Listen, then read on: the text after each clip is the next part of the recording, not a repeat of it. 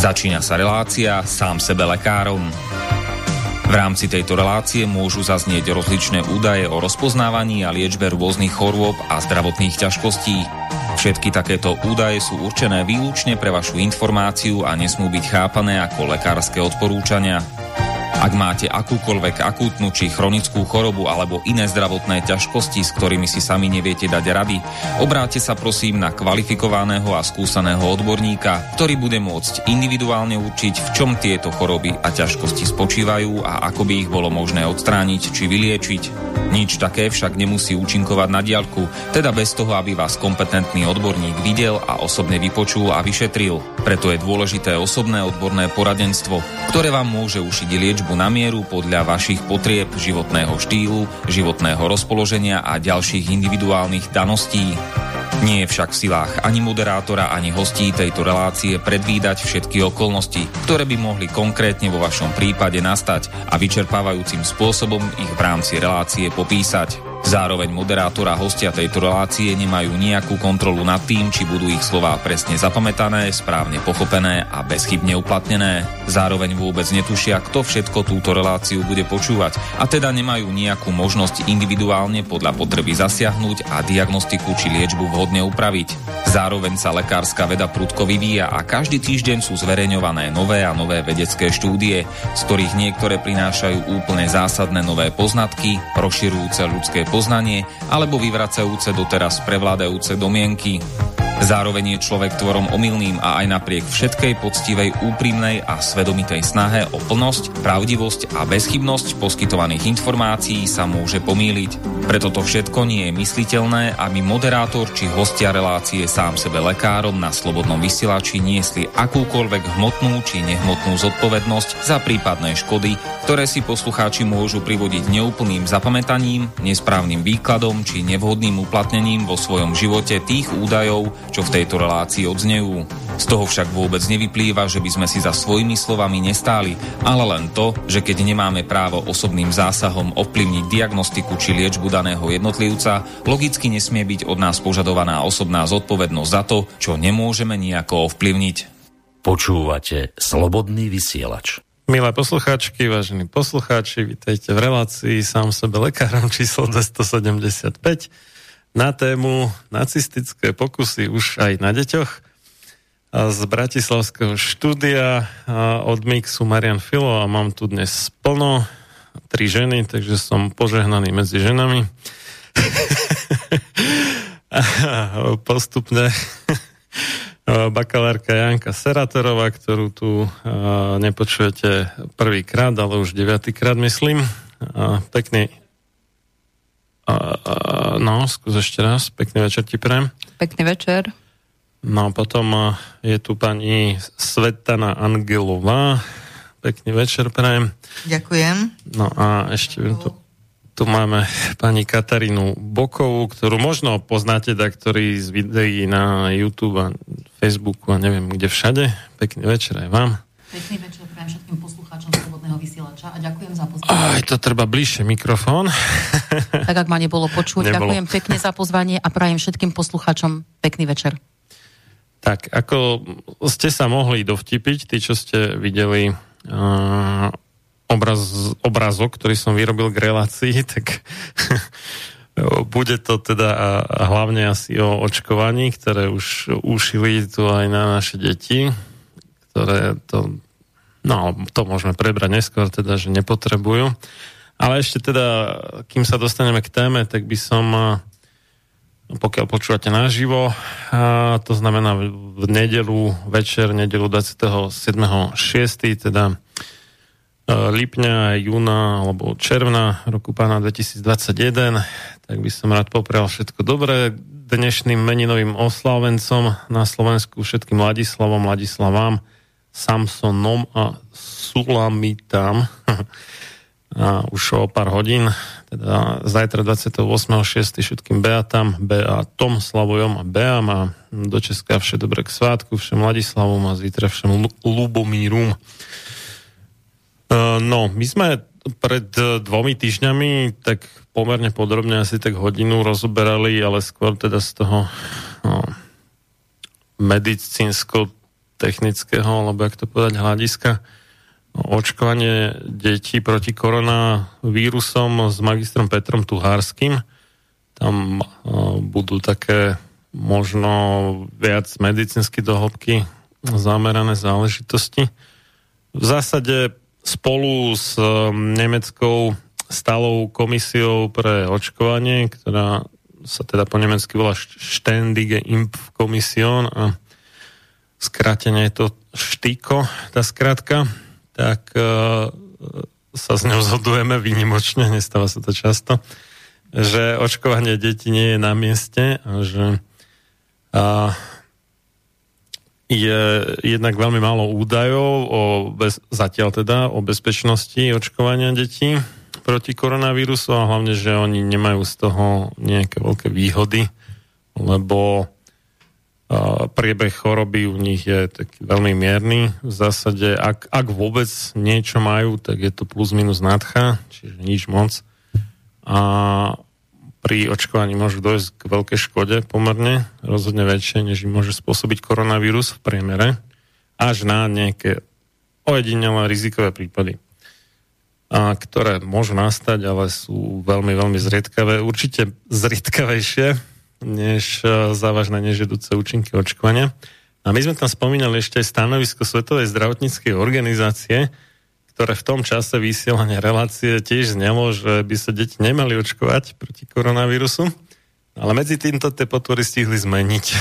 Takže už to tak nejak, nie že by to úplne odporúčali, ale Je, je, je to, nie je to ako zákaz, ani to nie je vyslovené, že neodporúčanie, čiže už je to bližšie ako teda k tomu odporúčaniu. A naproti tomu v U S A, tak tam sú úplne žhaví do očkovania detí, zatiaľ teda od dvanásť rokov, ale prebiehajú štúdie aj na mladších. Myslím, že úplne, že od, od pol roka až teda od šesť mesiacov to už skúšali v nejakej klinickej štúdii, čo je úplne chore. A ja som tam vlastne v tej relácii vysvetľoval a myslím, že to stojí za zopakovanie, že prečo vlastne deti nemávajú s koronavírusom problém. A tam ide o to, že koronavírusy sú zodpovedné za nejakých pätnásť až tridsať percent nejakých tých bežných prechladnutí alebo nad, nadch. a, a na rozdiel od tých protilátok, ktoré sú veľmi ako presne namierené na ten konkrétny jeden kmeň koronavírusu, my máme aj tzv. Bunkovú imunitu a tá a je tak trošku zoširšia ladená a je takmer nemožné, aby ten koronavírus mutoval tak, dokonca aj s príspením človeka, aby smutoval tak, že uh, táto bunková imunita si neporadí s tým. A uh, poznáme takéto vyjadrenie, akože sopliak alebo soplavé decko. Hej, tak soplavé decko je z pätnásť až tridsať percent decko s koronavírusom.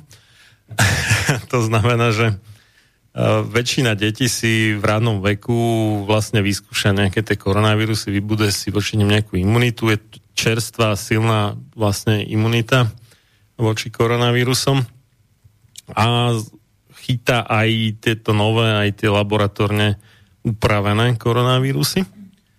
Takže my, alebo teda tie deti reálne nepotrebujú.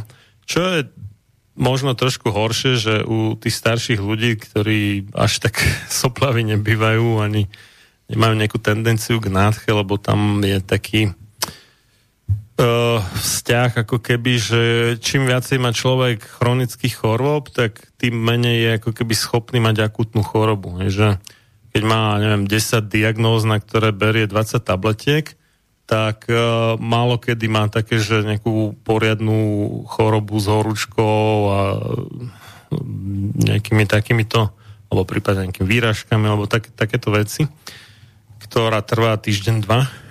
A potom teda ani ten koronavírus si u neho až tak nezaberie, ako že by som, povedzme, nakazilo od nejakého vnúčaťa a tak. Takže tam je to iné. No a keď sa také dieťa zaočkuje, tak a, aký je v tom rozdiel? Je, že ono, aj keď dostane ten nový laboratórne vyrobený koronavírus, tak má z tých predchádzajúcich náchladnutí nejakú imunitu, ktorá spôsobí, že ten vírus sa u ňoho nenamnoží prakticky nijak. Že vieme dnes už, že tie spike proteíny, tie, tie hrotové výčnelky, bielkoviny, ktorými sa napájajú koronavírusy na ľudské bunky, v ktorých sa potom množia, tak tie sú nebezpečnými, v prípade teda toho nového laboratórne upraveného vírusu, sú nebezpečnými toxínmi v zásade a aj samotné bez zvyšku vírusu spôsobujú závažné problémy. Či už sú to tie zrazeniny krvné, alebo oni menia istým spôsobom uh, genetiku. V podstate kamkoľvek sa dostanú tých uh, buniek, ktoré nejak napadnú, do ktorých sa zapichnú ako keby. No a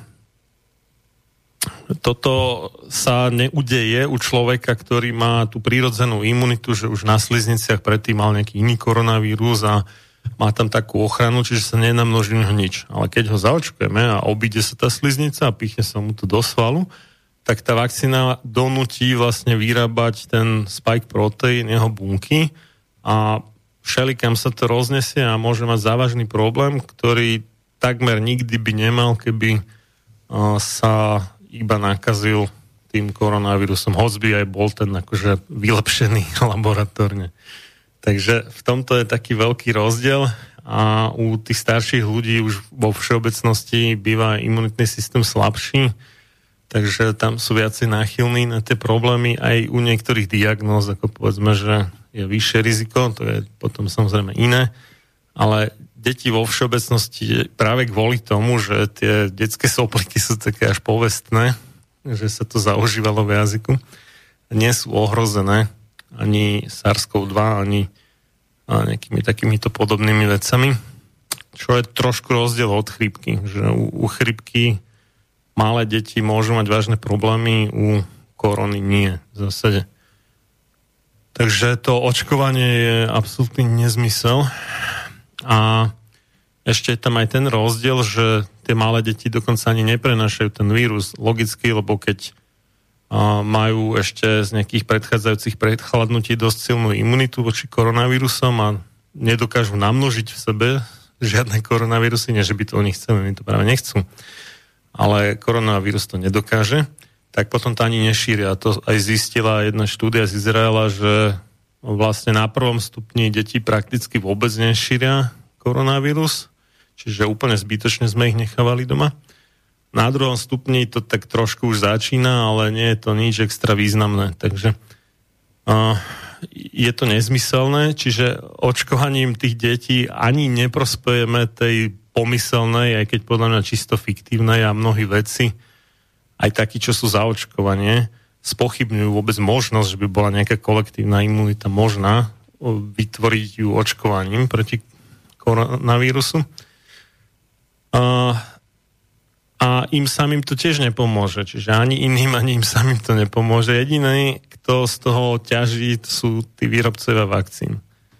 Takže toľko teda odo mňa na úvod. A Čo, čo vy k tomu dáme, neviem, ktorá sa ujme slova ako prvá? No, začnem možno ja. Tak začni, no. Je, potom aj by som chcela ľuďom možno v nejakej časti ozrejmiť, čo je to vlastne imunitný systém, pretože si myslím, že je to veľmi dôležité a toto už by sa malo učiť v základných školách. Ale keď sa vrátime ku tým spike proteínom, tak protokol z Pfizeru, lekári to vedia. V tom protokole sa píše, že ľudia, ktorí sa dali zaočkovať a majú v sebe z akejkoľvek vakcíny, to je úplne jedno, či to je z Ruska, alebo je to z Ameriky, proste to je jedno, v rámci teda koronavírusu obsahuje spike proteíny. A problém je taký, že tí ľudia po očkovaní dvadsaťštyri až štyridsaťosem hodín vylúčujú z tela von tieto spike proteíny. A došlo sa na to tak, že hlavne deti, alebo oslabená tá skupina, v rámci možno aj toho imunitného systému, kde ešte tá tvorba nie je ukončená, čiže došlo sa na to práve pri tých deťoch, mali nejaké podliatiny na tom tele, tvorili sa im modriny a toto lekári vedia. Niekedy to bolo, poviem taký príklad, že... Myslíte, že malé deti, neoč... malé deti. Neočkova... neočkované tá, v kontakte deti, s očkovaním. Rodičov. Áno, mm, presne mm, tak. Mm. Buď to boli starí rodičia, ktorí Jasne. pre nich chodili do škôlky uh, alebo do školy, jednoducho žili v tom prostredí chvíľu, potom si večer prišli rodičia, alebo boli to samotní rodičia. A niekedy sa takéto problémy v rámci nešpecifických krvných zrazenín alebo modrín podliatín, jednoducho to je jedno, v rámci tvorby pokožky tých detí evidovali možno, že tak raz, dvakrát za rok.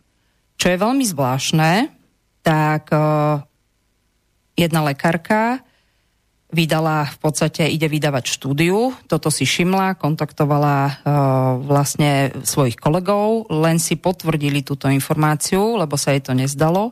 A týchto prípadov začalo byť veľmi, veľmi veľa a to znamená, že za týždeň pani doktorka evidovala päť príklad, príklad, prípadov týchto detí, čo bolo niekedy, hovoríme, jeden alebo dvakrát za rok. Toto je ten problém. O tom hovorí ale aj ten protokol Pfizer, že očkovaní by nemali byť dvadsaťštyri až štyridsaťosem hodín v kontakte s neočkovanými, lebo niečo z tela vylučujú. Druhá vec, o čom hovorí protokol Pfizer, je, že očkovaní by mali ešte nosiť rúško dva až tri týždne. Prečo toto ja nemáme v médiách? Ja som sa pozeral na ten dokument od Pfizeru, o ktorom sa teda tvrdí, že potvrdzuje vylúčovanie toho. No, ono to tam je, ale e, obmedzené, že, že za akých okolností. Jedna vec je, že keď očkovaný človek, obvykle teda muž, má intimný styk s neočkovanou ženou, tak cez telesné tekutiny sa tam môže preniesť niečo. To je tá jedna možnosť, čo tam je uvedená. Druhá možnosť,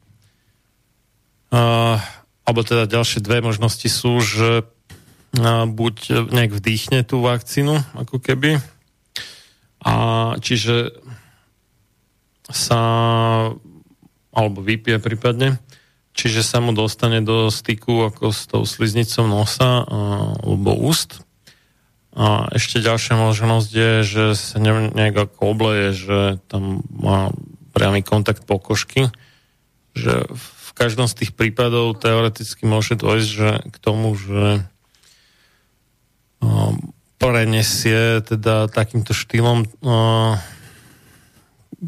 neviem, či celú, alebo nejaké zložky z tej vakcíny na nejakých ľudí vo svojom okolí, ale nebolo to pre prípad, že bol nejak štandardne očkovaný, to znamená, že injekciou do svalu, toto tam v tom dokumente nie je.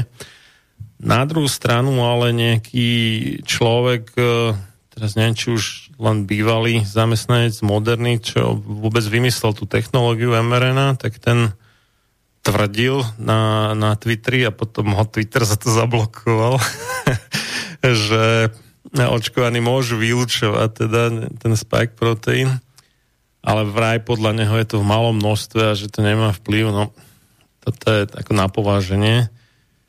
A priznám sa, že neviem, ako by k tomu reálne mohlo dochádzať.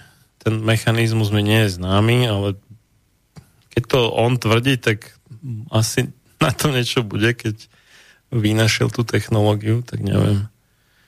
Takže je to také napováženie, ale je fakt, že sa dosť rozmohli všelijaké také hlásenia. Uh, najčastejšie ale teda od žien, ktoré prišli do styku s očkovanými, no, asi nie len mužmi, možno aj ženami, a že mali potom nejaké hormonálne ženské problémy, že či už mali predčasnú menštruáciu alebo nejaké nenormálne veľké bolesti menštruačné, alebo ja neviem čo, takéto veci. Hej. Čiže pre mňa je otázka, že či to je naozaj ten spike protein, čo sa tam vylučuje, či to nie je niečo iné, čo má vplyv na ženské hormóny a na mužské asi moc nie, lebo tých nejak, ani som nepočul o nejakom mužovi, že by mal s tým problém. To boli všetko ženy, čo som videl. Tak či sú to nejaké feromóny alebo nejaké iné hormonálne aktívne látky, čo tí ľudia vylučujú. Ale čo som si uvedomil počas predchádzajúcej relácie, tam spomenul host, že v Austrálii majú nejakých psov, ktorí ako vyčúchajú ľudí, a, ktorí majú koronu. No, tak pokiaľ to ten pes vyčúchá, tak to znamená, že on musí mať nejaký špecifický zápach, ten človek. Mm-hmm. Že, a, a tým pádom musí niečo vylušovať. Keď má koronu a som sa pýtal, že čo keď je očkovaný, no tak to tá príslušná mediálna správa neuvádza, že čo keď je očkovaný, ale teoreticky možno tiež niečo, neviem. No, ono to je v každom prípade ťažko povedať, ale čo lekári teda aspoň v rámci tých najmladších, najmenších, tak to boli práve tie podliatiny, ktoré som vlastne spomínala. A pridáva sa k tomu viac a viac vlastne tých lekárov. A čo je napríklad zaujímavé, tak celá rada nemeckých lekárov, tak uh, oni, ex, existuje takzvaný, že D-Dimery, to je vlastne... To je D-Dimer, ako tam... D-Dimer znamená, že je to zloženina z dvoch vecí, že polymer je z veľa, hej, reťazec veľa uh, rovnakých takých podjednotiek a dimer, že sú dve. No a oni vlastne robili, dá sa to z krvi, je to nejaký výsledok z laboratória, konkrétne určený na vlastne, či sa nachádzajú v tele krvné zrazeniny alebo nenachádzajú. A začali robiť v podstate výskum tak, že ľudia, ktorí sa chceli dať zaočkovať, tak predtým im vlastne zobrali vzorku krvi, dali to do labáku, robili vlastne ten test na to D-dimery, kde určili vlastne hladinu. To čo to čítaš po anglicky? Normálne, D-dimer. D-dimer, no. Pardon. To, to, to si môžeš dať aj u nás vyšetriť v laboratóriu k nejakej klinické biochymie. No a potom pár dní vlastne po tom očkovaní znova im robili vlastne laboratórnu skúšku, kde teda naozaj veľa lekárov nemeckých potvrdilo, že naozaj po očkovaní vlastne sa tvoria krvné zrazeniny. Samozrejme, na krvné zrazeniny máme lieky. Jednoducho, možno toto odporúčam nenechať, už keď sa teda človek rozhodol pre to očkovanie, vieme, že to existuje a po nejakom čase, pár dní po očkovaní by som odporúčala ľuďom jednoducho vyžiadať si tento test u svojho, neviem či obvodného lekára, treba si to zistiť. A ak by sa tam našla tvorba krvných zrazenín, vieme to riešiť.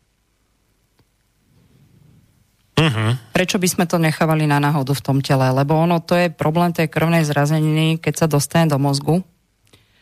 Tak poprvé, čo tam máš? Silnú bolesť hlavy, nevoľnosť, vracanie a môže prísť až k ochrnutiu. A keď vieme o týchto skutočnostiach a pridávajú sa tí lekári a naozaj sa to zisťuje a sú potvrdené tie krvné zrazeniny, tak si myslím, že môžeme sa takto ochrániť včas, ako by malo dojsť jednoducho v nejakej závažnosti. Treba o tom vedieť. No, dobre, nech sa páči. Ohľadom týchto zrazenín mám príklad z praxe, z môjho blízkeho okolia.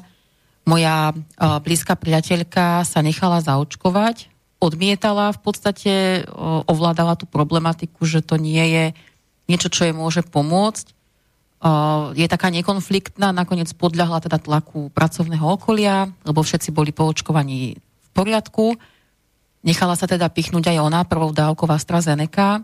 Je to športovkyňa, beháva, štihla baba, mladá baba a dva týždne po vakcíne ju začala veľmi zvláštnym spôsobom bolieť noha. Tak išla za svojou lekárkou a tu sa stretávame aj s neochotou lekárov, nie konkrétne s touto všeobecnou, ale potom ďalej s odborníkmi, ktorí pripisujú takéto komplikácie veku, počasiu, hormonálnemu stavu a tak ďalej. Čiže nie je tam zrovna to pozitívne nastavenie lekárov výjsť pacientovi v ústrety. Našťastie kamarátka bola odhodlaná nechať sa vyšetriť a našli jej v ľavej nohe osem centimetrov trombózu, takže začala ju obvodná lekárka vraj veľmi ochotná, rozumná pani doktorka liečiť. Ale mm, bolo to vlastne u nás v Turcii, priateľka bola prvý prípad, ktorý hlásil takéto niečo a počas tých kontrol u všeobecnej lekárky sa aj lekárka priznala, že žiaľ nebola prvá, že hneď nasledujúci deň prišli ďalšie dve ženy a tých prípadov sa počas krátkeho obdobia nazbieralo viac a je veľmi zaujímavé, že všetci mali trombózu v ľavej nohe. No, či to a... ide od srdca, či to nejako súvisí, súvisí s tým prietokom krvi a tak ďalej, neviem, ale pre mňa je to ako veľmi zaujímavá informácia. Čiže aj na margo toho tým poslucháčom a ja teda ako tak pripomínam a apelujem, uh, ad jedna aj ak sa cítite dobre a ste po tej vakcíne, naozaj radšej si nechajte urobiť vyšetrenie. Ad dva, ak sa vám niečo nepozdáva na vašom zdravotnom stave a ste teda po tej vakcíne, tak uh, jednoznačne trvajte si na tom, že, že chcete vyšetrenia. Pretože tie odvody zdravotné si platíme, máme na to nárok a tie dopady vakcíny proti covidu sú stále v štádiu skúmania. No pani doktorka asi zrejme nebola na výplatnej páske, by som povedala, týchto farmaceutických spoločností, takže uh, priateľka, kamarátka môže byť asi rada, že naša, našla špecialistu, ktorý to chcel s ňou riešiť. Toto je proste téma, ktorá je tak. Či sa to niekomu páči, alebo nepáči. A druhá vec, čo mám ja za osobnú skúsenosť, keď som bola naposledy pred dvoma mesiacmi na preventívnej prehliadke, tak sestrička je zaočkovaná, je to v poriadku, bola to jej voľba, povedala, že nikdy viac, pretože mala komplikácie, aké mala. Ale veľmi zaujímavý moment prišiel, keď sme sa o tom ďalej rozprávali a hovorí, vieš, ku mne chodia a pýtame sa ľudí, ktorí už sú zaočkovaní. Mali ste nejaké komplikácie po očkovaní? Nie, nemali. Všetko prebehlo super. A sestrička tým, že mala, tak sa s nimi za- začne ďalej rozprávať a hovorí, no tak to vám závidím, lebo ja som mala toto a toto, a už by som asi nepodstúpila jednoducho ďalšiu dávku, lebo bolo to veľmi pre mňa jednoducho nepríjemné. A nastáva tu teraz taký moment, ten pacient versus teda ten zdravotník, že tí ľudia, ja neviem, či toto je z frajeriny, ale áno, aj vy ste také, pani sestrička, mala, aj my. A čo ste to nepovedali hneď zo začiatku, lebo uh, moja obvodná lekárka je veľmi výborná obvodná lekárka a nahlasuje naozaj. A preto sa pýta tých pacientov, aby boli zozbierané dáta. Nie je to len tak pre nič za nič, pretože my si musíme uvedomiť, že my sme v experimentálnej fáze. Toto nie je ukončené a jednoducho e, my nevieme, aký dopad z dlhodobého hľadiska to bude mať na naše telo, na náš imunitný systém, čo sa vlastne urobí. Toto nie je o strašiaku, toto je o realite. My sme v priamom prenose pokusní králici. Ja už to musím otvorene povedať. No my, my tu štúdiu asi nie. Myslím, že niekto, či? ale ale treba, treba naozaj dodať, že napríklad u toho Pfizeru je tá štúdia tretej fázy. A to si nájdete na stránke clinical trials dot gov, alebo teda klinické skúšky v preklade, čo je taký povinný register klinických skúšok, čo sa vykonávajú v U S A, alebo majú niečo dočinenia s registráciou v Spojených štátoch amerických, tak tam je napísané, že tá tretia fáza, ktorá by normálne mala byť hotová pred schválením, tak tá sa skončí až druhého mája dvetisícdvadsaťtri, teda ano, o, o dva roky. Áno, áno. Takže dovtedy je iba tretia fáza, čiže dovtedy sú všetci iba pokusní králici. Oni by boli aj potom síce, lebo potom to masové nasadenie a nejaký čas, neviem či rok, dva, alebo koľko to býva, je potom tzv. Štvrtá fáza, tam sa už iba nejak tak zbierajú tie nežiaduce účinky pri nasadení na miliónoch ľudí. Ale um, tuto sa urobila taká... no, prasačina, alebo jak to mám nazvať, z hľadiska farmakológie, že ešte skorej, než sa skončila tretia fáza, tak už sa pristúpilo k masovému očkovaniu, teda k tej štvrtej fáze, čo by sa normálne nemalo robiť a je to v princípe porušenie nejakých zásad toho správneho výskumu, vývoja liekov a tak. No. Keď u nás, keď nastúpili s týmto očkovaním u nás, tak musíme vedieť jednu vec, že vlastne nie všetky oni zaočkovali touto látkou. Vždy sa postupuje tým spôsobom, že dávajú sa tieto placebo, či lieky alebo inekcie. Tak je pozorovateľné u niektorých ľudí, ktorí dostali tento placebo, pravdepodobne, vždy je to tá okolo tridsať percent, tak oni nemali žiadne účinky.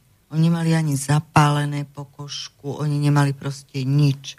A títo, čo dostali toto placebo, oni v podstate istým spôsobom tých ostatných ľudí nabádajú, že a pozri, však ja nemám nič, ja sa cítim výborne. Ja som ani nezistil, že by ma boli pichli vôbec. A vlastne tí druhí, ktorí toto počuli, tak oni dostávajú odvahu a dajú sa vlastne zaočkovať, že teda, no tak keď už to treba, tak sa dám, však kamošovi nebolo nič, tak prečo by akurát nemalo byť niečo. Vlastne je to také trošičku oklamanie tých ľudí, cez to všetko je to veľmi nezodpovedné od každého jedného človeka, aby si nenaštudoval vopred. Keď si zoberete lieky, tak prvé, čo je, odbalíte si leták a čítate tam, čítate tam nežiaduce účinky, aké sú, čo sú, vy sa zhrozíte a poviete, tak toto ja užívať nebudem, tak toto nie, idem radšej na alternatívnu liečbu a podobné veci. No niektoré no. tie príbalové letáky sú také veľké po rozložení, že s tým môžete tapetovať stenu. Áno, áno.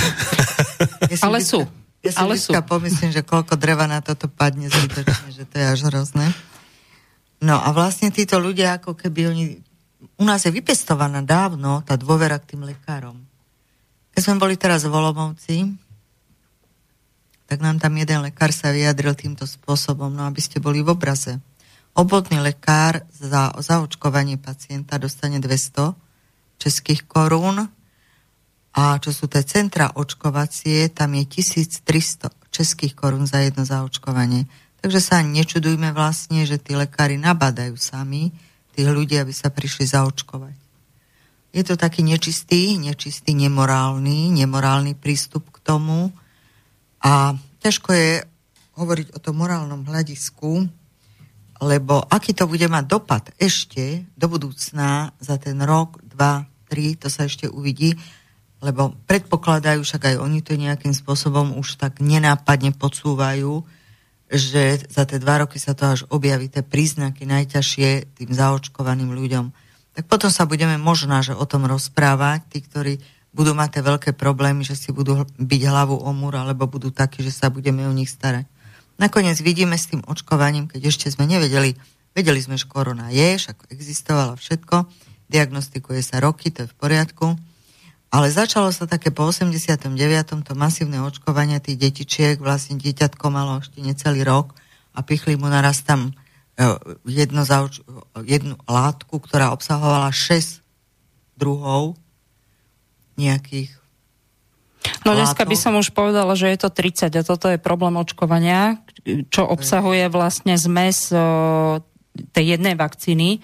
A my veľmi dobre vieme, terapeuti a lekári, že imunitný systém dieťaťa sa začína vytvárať prvýkrát od pol roka. Tam prichádza ku prvej hexavakcíne. Toto je ten problém. Niekedy v minulosti, predtým možno osemdesiatym deviatym rokom, možno ty, Marian, k tomu vieš lepšie povedať, Uh, tak uh, samozrejme, že tá látka á dé jedna, z čoho bola zložená, čo sa tam dávalo, to boli úplne iné veci, ktoré sú teraz. Vyrábali sme si to my, Češi a tak ďalej. To je ďalšia vec, nebol to žiaden dovoz. Tak to bol zoslab- zoslabený vírus, vždy to bol. Vždy to bola Čiže, molekula vlastne, dostali, aby áno. vznikla autoimunitná reakcia, áno, keď sa z niekým... Ne, ne, prosilátku a malo pokoj. Ne, ne, nebolo, nebolo to vždy oslabený. Boli no, rôzne, boli, boli, niektoré áno. boli oslabení, ale funkčný vírus, niektoré boli že zabitý vírus, ale čiže takto, keď nefunkčný. Ale takto, do toho tela tomu ubohému dieťatku a ono nemá vytvorený ešte imunitný systém. Ja Toto je ten problém, lebo hovorím, to bolo možno v minulosti tých päť šesť, ale dneska to obsahuje oveľa viac. A detské lekári to dobre vedia, že v jednej vakcíne je aj tridsať iných kmeňov a teraz to telíčko toho daného maličkého jedinca musí s tým bojovať. Toto je ďalší problém v rámci možno aj toho. A znova, žiadne nejaké štúdia o tom nie sú, hej. Uh, jak sme hovorili napríklad o tých príbalových letakoch. Neviem, či vás to napadlo, ale mňa, mňa, uh, ja som si všimla jednu vec. Samozrejme, že v tom príbalovom letaku je nahláste v každom jednom v prípade nejakých iných nežiaducich účinkov, ktoré my uvádzame. Hej, on, oni robia o tom zberné dáta a tak ďalej, potom sa to vždy vyhodnocuje. Toto je v poriadku. Ale čo je veľmi zaujímavé pri koronavíruse, je to napísané červeným. Uh-huh. To si všimnite na príbalovom letaku. Ja ešte k týmto letákom privalovým a k reklamám na, na lieky, respektíve na vakcínu, mám jeden postreh. Tá reklama je v televízii non-stop. Je to, je to vlastne aj v nejakej tlačenej forme, sú plagátiky, je tam krčmery, ktorí si protirečí dvakrát do mesiaca. Sú tam ďalšie, ďalšie tváre. A vždy, keď ide reklama v televízii alebo kdekoľvek na nejaký liek, tak je tam dovetok, že sa máte obrátiť na svojho lekára alebo lekárnika. V prípade vakcín to tak nie je. A všimla som si to nedávno, asi pred dvoma alebo troma dňami, na Facebooku mi vyskočila reklama z, z Trnavského samosprávneho kraja, kde študenti, stredoškoláci zvolávajú svojich rovesníkov na očkovanie. Spravili tam ako tomu také veľmi nepekné promo. Tie deti sú v rúškach, proste rozprávajú o tom, aké je to očkovanie dôležité, aby sa mohli vrátiť do školských lavíc, aby mohli na telocviku opäť cvičiť, aby sa mohli stretávať, obývať študentské domovy a tak ďalej. A presne aj tá mi chýba tá informácia, že by sa deti mali, nie deti, že by sa rodičia mali obrátiť na, na pediatrov. A čo je pre mňa absolútne nepochopiteľné, tým šestnásťročným deťom stačí na očkovanie podpísaný súhlas rodiča. A teraz si predstavte, že teda, že naozaj existujú rodičia, ktorí sú za, podpíšu to tomu dieťaťu, dieťa sa nechá pichnúť a niekde po ceste domov odpadne, skolabuje. Ako sme to mohli vidieť na videu na sociálnej sieti, odpadlo, myslím, šestnásťročné dievča v Čechách. To bolo, myslím, v Českej republike. V Čechách, áno. A priznám sa, ani som to video nepozerala, pretože mi to prišlo ako hyenizmus. Neviem vôbec, čo sa tam potom ďalej dialo, ale teraz ako fakt si predstavte, že sedíte v práci a vaše dieťa namiesto vyučovania, alebo im ponúknú nejaké voľno alebo zmrzlinu, ako v nemocnici v Košiciach, dávajú deťom za očkovanie zmrzlinu, ako to kde sme, tak si necháte to dieťa pichnúť a ono vám niekde po ceste domov skolabuje. Tak náš minister zdravotníctva hovoril o nejakej rulete? Áno. Nie, lo- lotérii. Lotérii, pardon. Ale Janka povedala správne, je to ruská ruleta, áno. On chce, on chce, on chce vytvoriť nejakú lotériu, ešte to bolo, bolo pre mňa úsmevné, pretože bol vo štvrtok v Exprese u Bráňa Závodského a on sa ho opýtal ako úplne vážne, že či teda rokujú o tých odmenách celoplošných, oni všetko robia celoplošne, testujú, očkujú, odmenujú, alebo teda to dajú spôsobom nejakej lotérie. A Lengvarský normálne ako z fleku povedal, že on nevie, oni sa o tom nejako extra nebavia. Čiže oni len vypustili zase do éteru nejakú informáciu, aby možno tých takých nerozhodných uh, ľudí nejakým spôsobom možno motivovali k tomu, aby sa nechali pichnúť, veď možno niekedy niečo vyhrá, čo vyhrá tridsať eur, alebo auto, alebo ako povedal, och, teraz už neviem, ktorý to bol, Budaj, pán Budaj v televízii, uh, on spomenul, že v niektorých krajinách v rámci lotérie odmeňovania ľuďom dávajú zadarmo piercing. boli, boli také, Takže že, akú že, cestu si vyberie Slovensko? Dávali, že hamburger s hranolkami a t- niekde v, nevieme, v New Yorku. To nevieme, kde. V New Yorku, myslím, že to bola tam do, doslova, ne. Že primátor New Yorku akože tak natočil video, jak normálne konzumuje ten hambač a tie hranolky, že mmm, aké super, že dáte sa zaočkovať a tiež dostanete takéto zadarmo. To asi dostávali to placebo. Niekde inde im dávali donaty, akože v štáte Washington, to je ale presne na opačnom konci, než je mesto Washington, tak tam že, mm, dostali, že marihuanové jointy ako za, za to, že sa dechajú očkovať. Tak. To je fantastická motivácia. Ja, ja už som skonštatoval, že tu už ako... ako kupón alebo poukážku do bordelu rovno už môžu rozdávať za to, lebo všetko to nemôžu, pre, preražajú dno úplne fakt. Poukážku do verejného domu nemôžu, pretože ty si, Marian, spomínal, že by nemal dvoj, nemalo byť dvojskú kontaktu zaočkovaného muža s neočkovanou ženou napríklad, čiže to by asi nebolo no, dobre, no, jedine, že by poroznášal tú vakcínu teda takto po tých verejných domoch. No však toto, toto no. A to, to v Nemecku schválili taký zákon, že nie je trestným činom, keď niekto nak- očkovaný nakazí vakcínou niekoho iného vo svojom okolí. To nedávno tak prešlo takéto. Čiže teda je to reálne, že sa to môže stať? Keď to takto oni si no, u, uzakonili? U, u niektorých vakcín sa to môže stať, no. Aha. A že takéto uzakonili, že to nie je trestný čin. No dobre, dáme aj nejakú hudbu, nech tu iba nekecáme, takže budeme pokračovať o nejakých osem minút približne.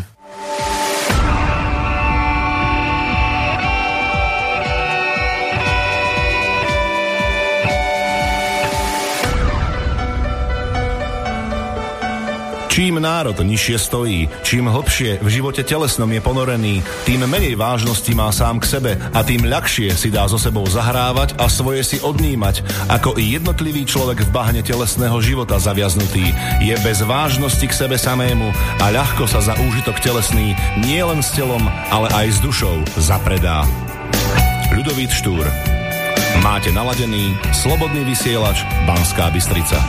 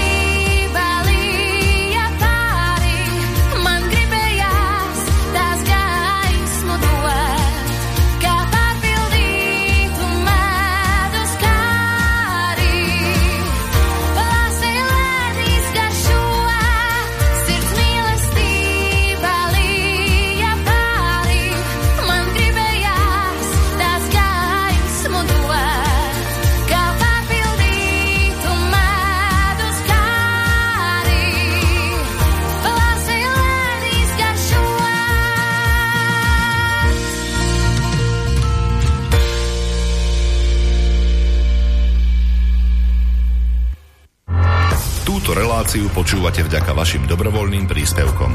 Ďakujeme za vašu podporu. Počúvate Slobodný vysielač.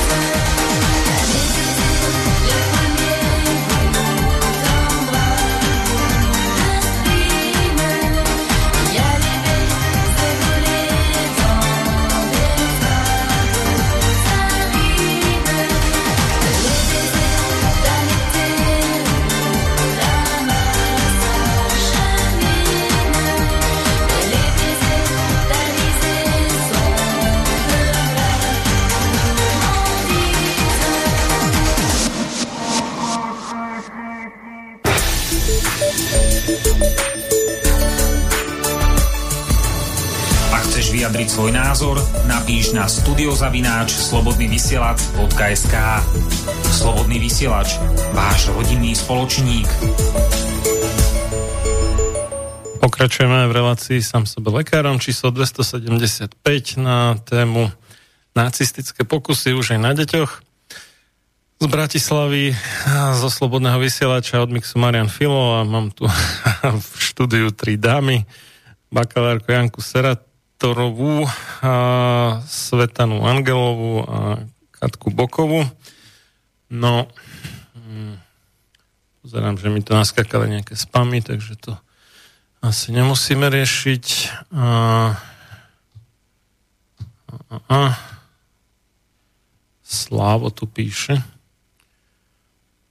Uh, pozdravujem, chcem pripomenúť, že aj my, čo sme narodení v sedemdesiatych rokoch, máme alergie, ktoré sú výsledkom očkovania, podľa mňa tiež, ja s tým súhlasím, no, ja mám tiež takú alergiu, sennú nádchu a z- zrovna akurát mám takéto obdobie teraz, nejaké dva, tri, štyri týždne do roka, ako uh, má šteklý nos a svrbia oči, takže s tým určite súhlasím. Čistiť určite drahú pečenie. Kľudne nech mi napíše na mail, ja mu pomôžem. Na mail aký? Nový rozmer, zavináč, nový rozmer, bodka es ká. Dobre. OK. No a to vyzerá, že je okrem spamov asi všetko. Inak, no, takže môžeme pokračovať v započatej téme.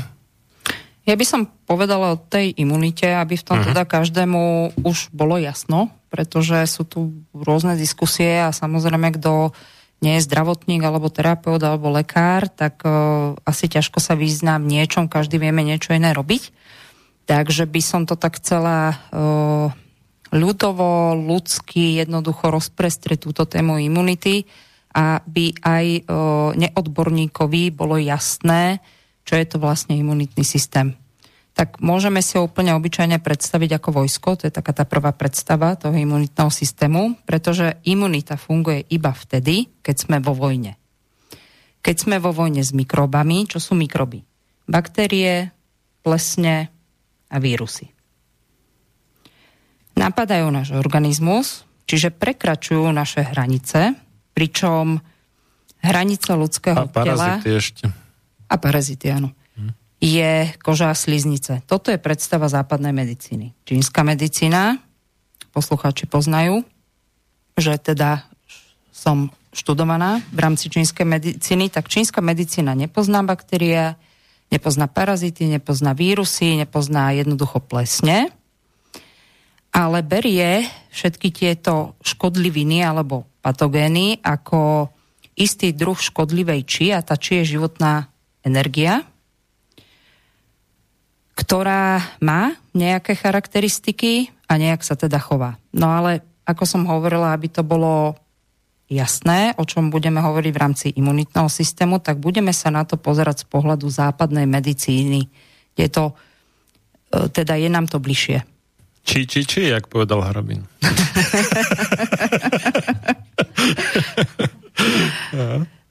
Takže nech sa má dobre. Tak si predstavme, že vstúpi do nášho organizmu nejaká baktéria. Dajme tomu baktéria tuberkulózy, je ich veľmi veľa, ale predstavme si to imaginárne, proste ako nejakú baktériu. No a naše telo má tieto možnosti.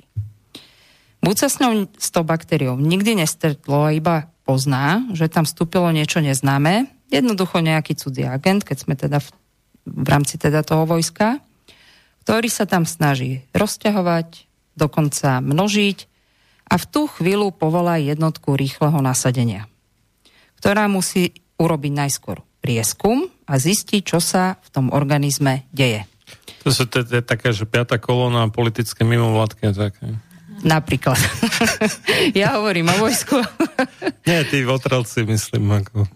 Ale možno vás napadne, lebo imunitný systém rovná sa biele krvinky. Toto je také troška už známejšie, hej, pre nás, laikov. E, nemusí to byť v tejto fáze ešte len e, teda biele krvinky. Môže to byť hocičo, ale ide o to, aby jednoducho začala likvidácia v tom organizme nejakého patogénu, ktorý napadol vlastne ten organizmus.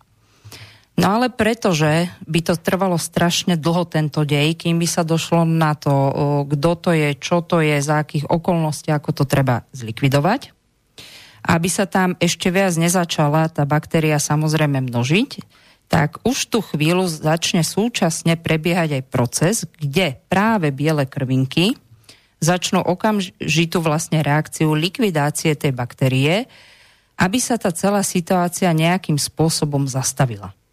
No a tomuto sa hovorí nešpecifická imunita.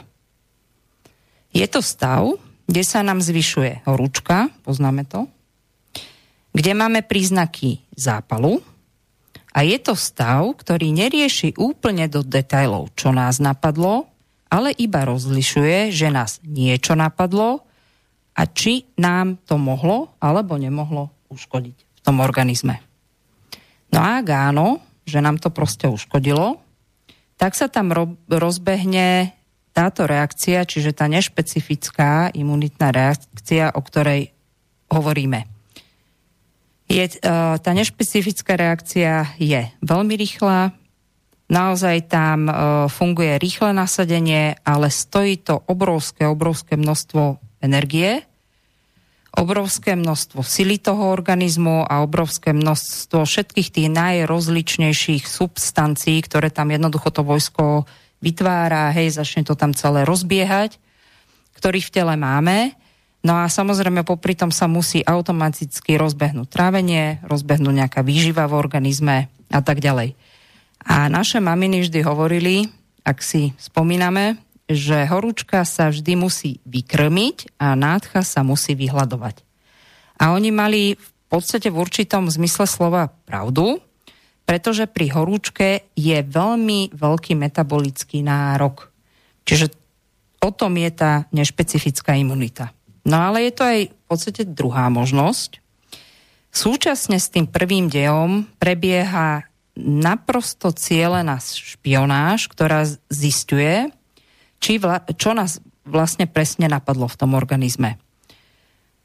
No ale súčasne sa automaticky ide do archívu,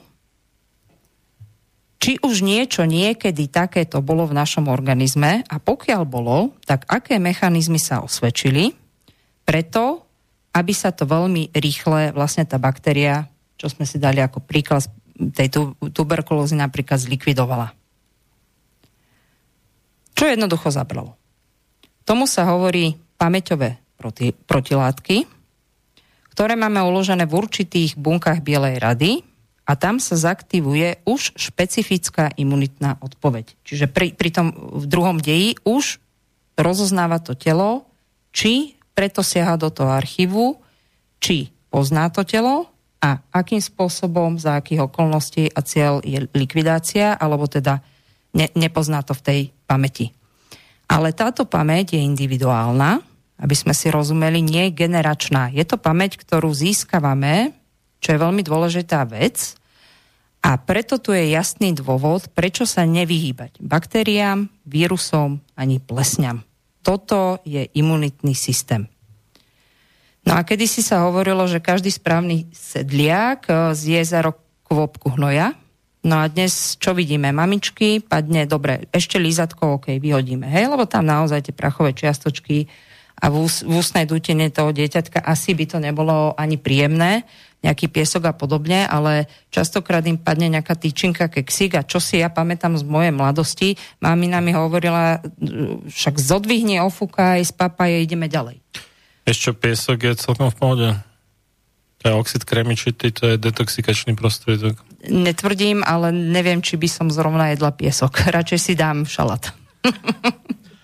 nie, nie ako, úplne seriózne, lebo však samozrejme tam máš väčšie zrnko, než máš povedzme v nejakej minerálke kremičitej, ale kremík je ako dôležitý stopový prvok. Takže z piesku by som nejaký veľký strach nemal, ale z prachu, hej, no, to, to je iné. Alebo, ale akože taký, taký normálny kremičitý piesok je v pohode v zásade. Jasné. Alebo na farme. Častokrát vydávam rodičov s deťmi. Fajn, idú pozrieť zvieratka.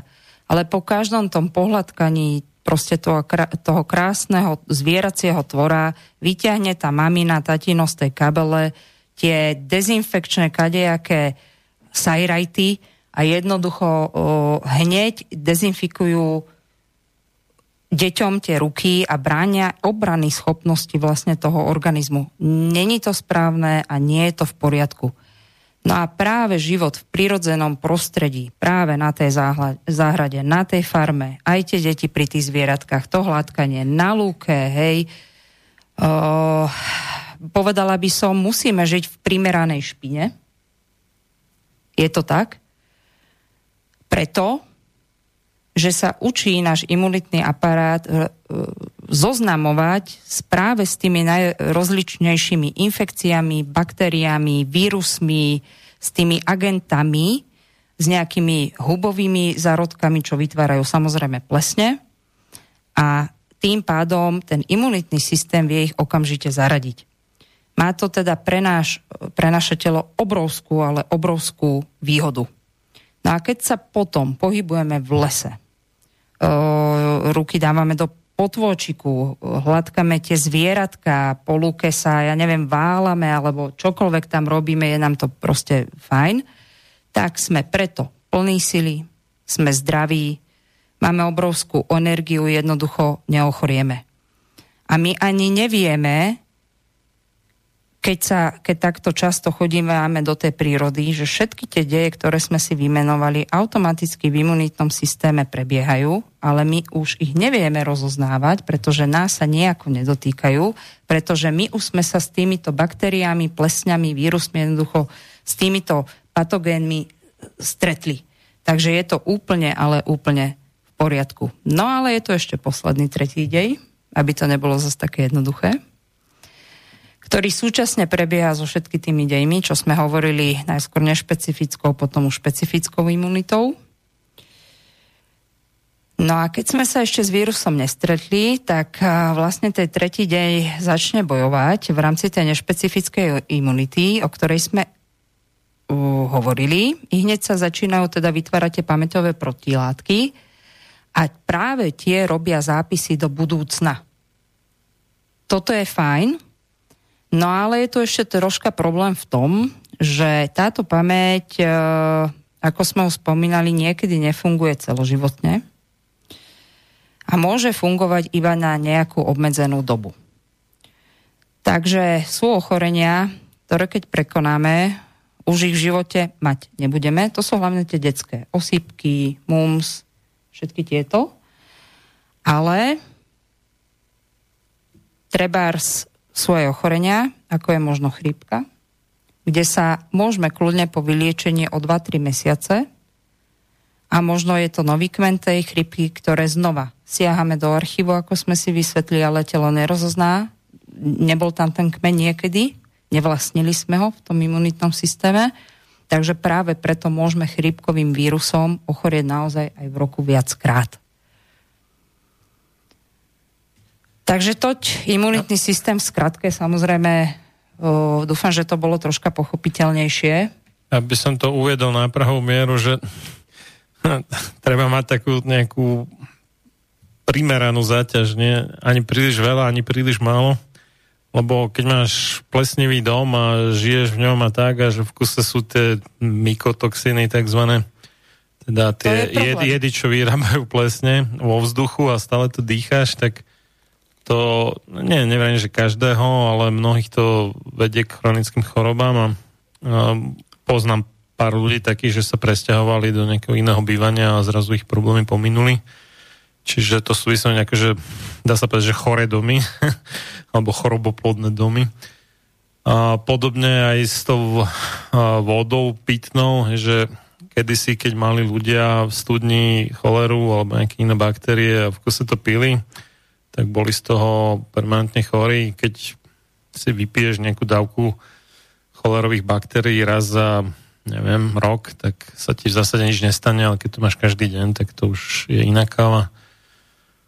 A tak, takže keď sa to dávkuje tak, tak nejak primerane, tak je to to správne cvičenie pre imunitný systém, ale keď je to v kuse, tak to už nie je úplne ono, lebo uh, tiež... Uh, No príde ten, tam k premnoženiu a to telo to samozrejme imunitne nezvládne. Aj ten uh, kulturista, hej, potom ako si zacvičí, tak potrebuje zregenerovať tie svaly, že, že uh, vlastne svaly rastú tým, že sa ako keby trochu potrhajú, nejaké mikrotrhliny a potom sa tam vytvoria ako mohutnejšie na tých miestach, kde sa poškodili. Tak to, to isté aj tu, že to potrebuje ten čas na tú regeneráciu, že sa niečo na nejaký čas poškodí a ten imunitný systém to zapláta a vybuduje nejakú takú silnejšiu ochranu, ktorá zabraní tej škode do budúcnosti, ale pokiaľ sa to v kuse poškodzuje notoricky dokola stále, tak to ne, nestíha skrátka a bude potom stále chorý. No. Hm. Tu vlastne by sme si mali uvedomiť jednu vec, že my tú imunitu máme v podstate na každom milimetri nášho tela, či je to v oku, či je to sliznica nosa a tá je tak silná tá imunita, čo sa týka tej sliznici v nose, veď my denne zachytávame, ja neviem, to sa nedá asi ani vyčísliť koľko, tých mikrogramov a všetko tá imunita si s tým dá rady. Ona sa jednoducho s tým vyrovná, ona si to vie nadstaviť, trošku na zasvrbí nos a už je to v poriadku. A preto... Čo sa týka toho testovania vlastne tými tyčinkami, oni tak dokonale ublížili uh, tej sli- lebo každý centimeter, ktorý ide dnuka vlastne do nosohltana, je iný a je zameraný na, inú imuni- na iné riešenie vlastne toho momentu vdychovania týchto látok. A teraz, keď sa do toho vstúpi tým strašným drastickým spôsobom, tými tyčinkami, a ešte dokonca niektorí uvádzajú aj to, že boli svedkami toho, čo sme videli aj na internete, ja to nemôžem potvrdiť, lebo som to nevidela, že tam také čierne vlákna, vlastne to boli tie vysušené nejaké také červy, vlastne čo si hovoríme, že ten ivermectin bol účinný pri tej liečbe, vlastne tieto akési červy boli nakazené, nakazené a týmto koronavírusom, zrejme s tým mutovaným a tie oni vlastne tými tyčinkami zaniesli do toho nosohltana, kde išli až úplne niekde dozadu, kde poškodili tým ľuďom tú sliznicu. Niekoľkokrát za týždeň to robili a tým pádom vstúplo ohromné percento ochorení na koronavírus v tom období, ak si to pamätáte, tí, ktorí boli vlastne na tomto vyšetrení. No, ja sa na to troška ešte inak pozerám. Keď sa začalo testovať, tak v, dobre vysmrkali sa ľudia niekde pred, hej, vonku a tak ďalej, ale došli do miestnosti, kde vybral zdravotník, to je v tých úvodzovkách, paličku, ktorú teda aplikoval do nosohltanu. Tam vzniká, totiž to je tam prázdny priestor, prázdna dutina, je tam vlastne, ukončíva sa to čelová kauz. Toto boli hoaxy, že dostane sa do mozgu a tieto, toto tak vôbec nie je, toto sa nikto nemusí báť, ak si to niekto myslel, ale tam je skôr iný problém. Tam je čelová dutina, ktorá vytvára prázdny priestor a pokiaľ sa tam zaniesie nejaká baktéria, teraz je otázka, tie tyčinky boli alebo neboli v sterilnom prostredí? Toto je ďalšia vec, ktorá sa nemusí ukázať hneď.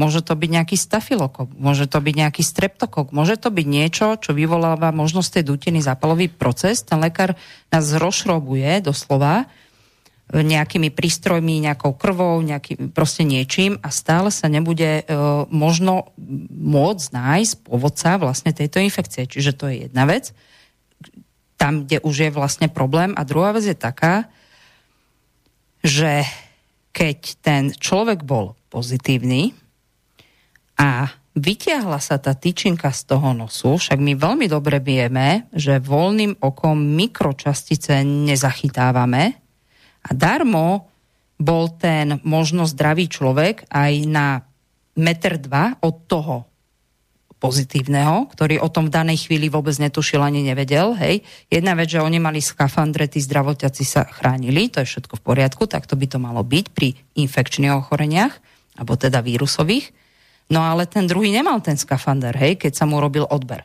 Čiže ako náhle sa potiahla tá tyčinka dole, tým pádom išli v mikročasticiach vlastne kvapočky vírusu a kľudne je to vírus, čiže je prenášaný vzduchom. Čiže kľudne takto mohlo aj prísť v tej uzavretej miestnosti k tomu, že sa mohli ľudia jednoducho nakaziť. Samozrejme, že v danej chvíli on mal test negatívny. Ale... No tak tam to, toho lietalo veľa, lebo že keď sa tam smrkal v podstate v uzavretej miestnosti, tak tam vyfúkol všetko a určite nezachytila všetko restovka. A ešte si zoberme aj to vlastne, že aká, bola, aká je práca s tými ochrannými, o, s tými biologickými materiálmi, a to nie je len to, ale tieto nešťastné rúška. Však máte ľudí, keď vidíte to rúško, má už čierne, špinavé a neviem ešte aké. Kto povie, čo sa tam vytvára? Koľko plesní, čo, čo všetko musí ten človek vdychovať do tých plúc, len preto, aby uspokojil predavačku, že nemôže vstúpiť do obchodu bez ruška, aby uspokojil nášho pána ministra zdravotníctva aj všetky. Aký to má význam? Veď vlastne tí ľudia budú tak chronicky chorí, tak chronicky chorí, to len otázka času, kedy to vybuchne, to, to, vybu- to musí vybuchnúť. Proste jednoducho to nejde inakšie. Lebo tí ľudia to teraz potláčajú, potláčajú. Každý sa bojí. Môže, ja mám asi koronu, lebo sa mi zle dýcha. Radšej to zatajuje, lebo vie, čo to znamená. To znamená, to je izolácia, to je do roboty nesmie ísť, tam nesmie ísť, tam nesmie ísť. A tí ľudia sa toho boja, lebo im to znemožňuje vlastne aj materiálne, ich to úplne zničí. No áno, je, lebo tí ľudia majú bomba. Kotvu vlastne vo forme úverov. Áno. A je mi to ľúto, že sme sa dostali do bodu, kde aj tí zamestnávateľia v zmysle nejakých nariadených tlačili na tých zamestnancov v rámci aj tohto. Či už, a podľa mňa to bude vo veľkej miere očkovania, neviem, čo im je za to slúbené, ale toto naozaj by malo byť na dobrovoľnosti.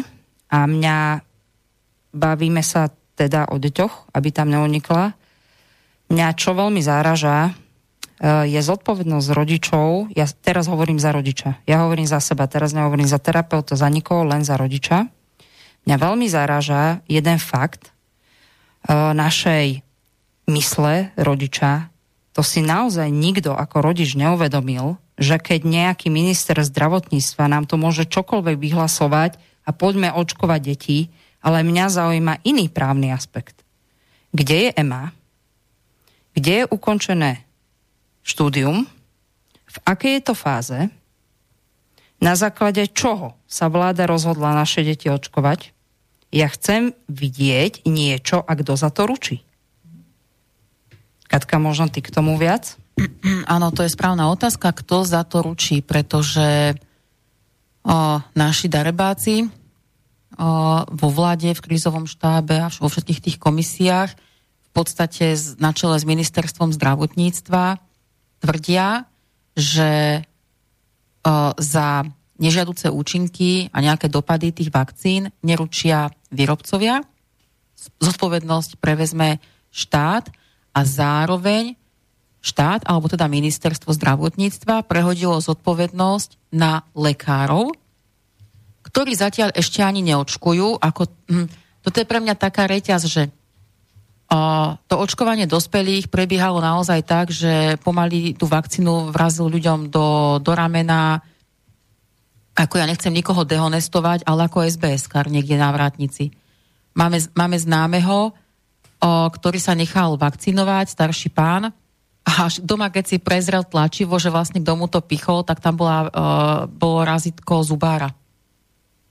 A toto je vec, ktorá mne veľmi prekáža, ako som to už spomínala s tými príbalovými letákmi.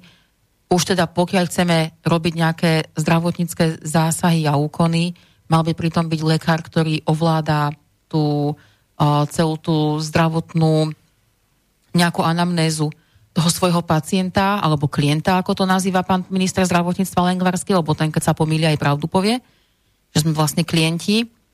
A pozastavili na základe tohto, že v tých mobilných očkovacích centrách a autobusoch chýbali pediatri, tak na základe tohto na pár dní pozastavili aj očkovanie detí, pretože chceli dotiahnuť pediatrov.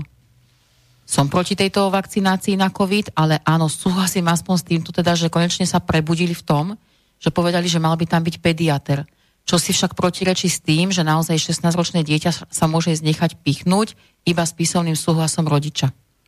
No ale to nie je ten pediater toho dieťaťa, to je hociaký pediater. Áno, čiže, áno, áno, to je, to, to je, to je, je to jedna obrovská, je to jedna obrovská chyba a absolútna blamáž a jednoducho tí lekári to robia za finančné odmeny, pretože aj zdravotné poisťovne, ak sa nepletie, myslím, že za každé pichnutie zdravotná poisťovňa púšťa lekárovi, myslím, že sedem päťdesiat. To je len zdravotná poisťovňa. To nie sú odmeny a motivácia ministerstva zdravotníctva. Tam hm, poviem, že neovládam teda nejakú tú presnú sumu. A... Oni do ministerstva nedáva peniaze, to všetko je cez poisťovňu. Ďalšia vec, ktorá ma fascinuje, ale... je fakt to, prepáč Marian, je fakt to, že oni, oni poslali do partizánskeho cirkus na kolieskach, ten autobus očkovací, to sme mohli všetci vidieť, kde jednoducho tým študentom, tým mladým ľuďom tú vakcínu píchali rád radom ako robotická nejaká výrobná linka, bez toho, aby tie deti boli pod dohľadom lekára. Pre mňa úplne nepochopiteľné a správne znie otázka, kto poniesie zodpovednosť. Moja odpoveď je rodič. Rodič je ten, ktorý za to dieťa od, od toho prenatálneho štádia nesie zodpovednosť. Však keď, keď žena nejde na interrupciu, pretože to dieťa chce v poriadku vynosiť a v poriadku porodiť, tak jednoducho už robí rozhodnutie, že dobre, privediem na svet nový život a idem ten život chrániť. A, a ako si aj ty, Janka, vravela, že koľko tých rôznych kmeňov a tak ďalej sa nachádza v tých vakcínach, to je jedno, či je to hexa, alebo je to tridsať, alebo je to sto. Um, mne taký zdravý rozum aj po konzultácii s našou pediatričkou uh, hovorí, aj sme to tak vlastne praktizovali pri tých uh, povinných vakcínach na tie detské ochorenia. Pokiaľ bol malý, ako syn uh, nachladnutý, niečo sa mi na ňom nezdalo a mali sme ísť na to očkovanie, sme to konzultovali práve s pediatričkou, ktorá povedala, jasné, nevieme, aký je jeho momentálny zdravotný stav, počkáme dva tri dní, ak nevyskočí teplota, tak ho teda zaočkujeme. Ale povedzme si, ako to bolo pri korone. Poprvé, počas toho núdzového stavu dostali aj pediatri nariadenia, že nebudú ordinovať, slúžili ako také poradné baby na telefón. Teraz to dieťa mohlo mať v sebe tú koronu, dieťa mohlo byť bezpríznakové, mohlo byť, o, nemuselo byť teda ani, ani prenášačom, to je jedno, samo o sebe mohlo byť bezpríznakové, mohla vyskočiť nejaká jedno, dvojdňová teplotka, tak isto to môže byť aj teraz. A tí lekári sú, boli na telefóne, o, nemali to dieťa prehliadnuté a teraz si zoberte, že toto sa deje aj v tejto dobe, toho, toho voľnejšieho pohybu osôb. Idete na návštevu do detského centra, do kina, odtiaľ si to dieťa môže niečo priniesť, čo ešte neprepuklo a tá maminka, premotivovaná, nechá to dieťa zaočkovať proti korone. Nezodpovednosť najvyššieho rangu pre mňa. Uh, navyše Janka spomínala presne, že uh, Pfizer to, lebo sa očkuje, myslím, že Pfizerom, tie, tie deti od dvanásť do pätnástich, nie som si istá, prebieha tam stále klinická štúdia. Sám uh, infektológ Sabaka povedal naživo v televízii, že farmafirmy vrazili do, do, do týchto vakcín neuveriteľne veľké peniaze, ale oni tým vakcínám veria a preto idú aj do toho rizika a spoliehajú sa na to, že to nebude mať nejaké následky. Ale, no tú, zodpovednosť, ale tú zodpovednosť na seba neprevezmu. Ďalšia vec, verejne známa, logická, zdravý rozum. Pre, pre nich to nebude mať následky, oni ano. Iba zinkasujú zisky. Presne, oni zinkasujú zisky a každý rok, keď nás budú, pre, teda mňa nie, keď budú ľudí preočkovávať, tak samozrejme tá kasička bude zvoniť. Ďalší logický argument. Na to, aby sme vedeli posúdiť o, trvalé následky z dlhodobého hľadiska, potrebujeme mať zaočkovaných o, aspoň desaťtisíc detí, zatiaľ ich je zaočkovaných necelých tritisíc. Takže netvrďme, že tá vakcína nemá o, nejaké vedľajšie účinky, pretože má, už teraz vieme o tom, že spôsobuje zápal srdcového svalu a ďalšie s tým súvisiace komplikácie. Poďalšie, mali by sa tie, o, tie štúdie natiahnuť aspoň na päť rokov, aby sme vedeli z dlhodobého hľadiska posúdiť, či to má teda nejaké dlhodobé nežiaduce účinky. To sa nedeje, veď tu sa deti pichajú pár týždňov alebo pár dní. A hlavne by sa to nemala volať vakcína. To si treba uvedomiť. Vakcína je niečo po ukončených fázach, kde príde ku štvrtej fáze. To znamená, štvrtá fáza, už to tu odznelo, je myslím, že päť rokov sa mi vidí, päť až možno desať. Takže prečo to ideme volať vakcínou? To je ďalšia vec. To nie je kvôli tej fáze, ale kvôli tomu, že ako sa pristupuje k tvorbe toho. Teda, že ona v podstate, druhá, tá samotná áno. vakcína neobsahuje ten antigen, teda to, čo má vyvolávať imunitnú odpoveď, obsahuje iba genetickú informáciu a nútite bunky ľudského tela vytvárať ten antigen. Čo je také zvláštne, lebo potom tie bunky sú vlastne ako keby škodnou z hľadiska imunitného systému, takže ten imunitný systém bude útočiť na bunky svojho vlastného tela. A to sa inak nazýva teda autoimunita, čiže v podstate taká samovražedná imunita, dá sa povedať. Ja som chcel k tej zodpovednosti, tam vyšla správa na Reuters tridsiateho júla dvetisícdvadsať, kde sa prekecol a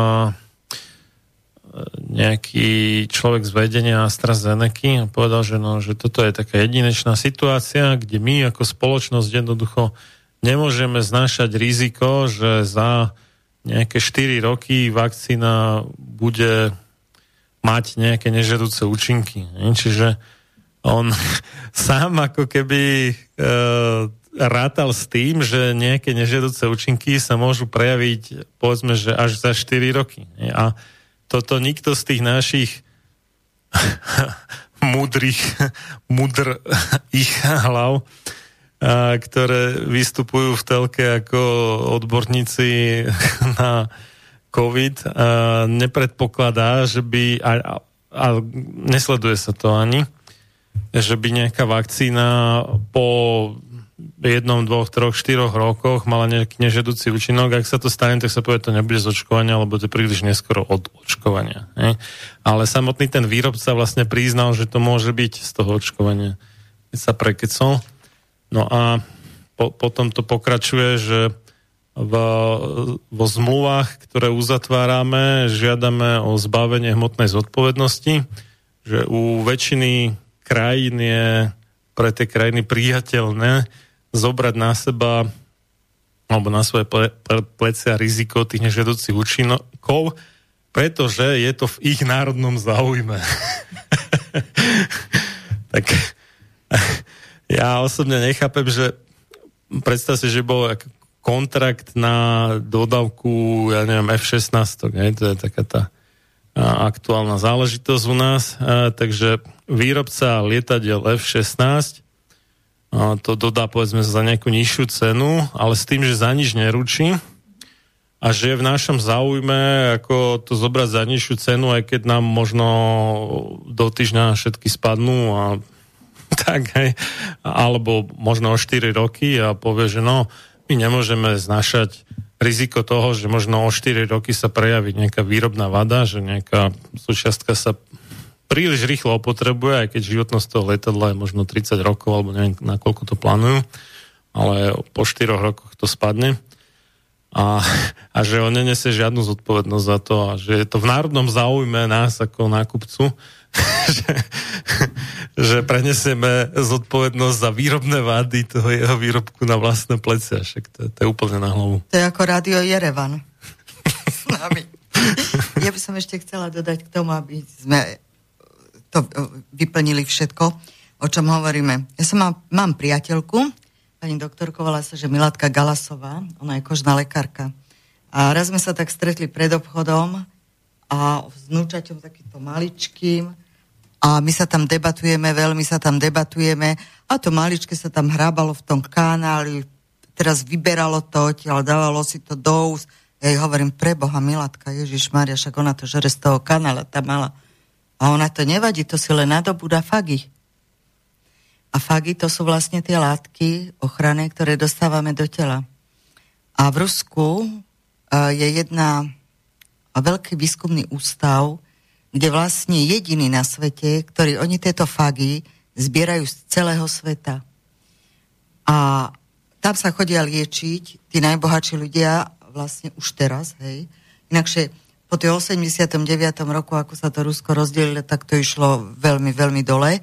Ale znova pochopili, že proste oni majú toľko vzoriek tých, tej fagy, toľké vzorky majú, že každú jednu chorobu na svete sú schopní týmto spôsobom vyliečiť.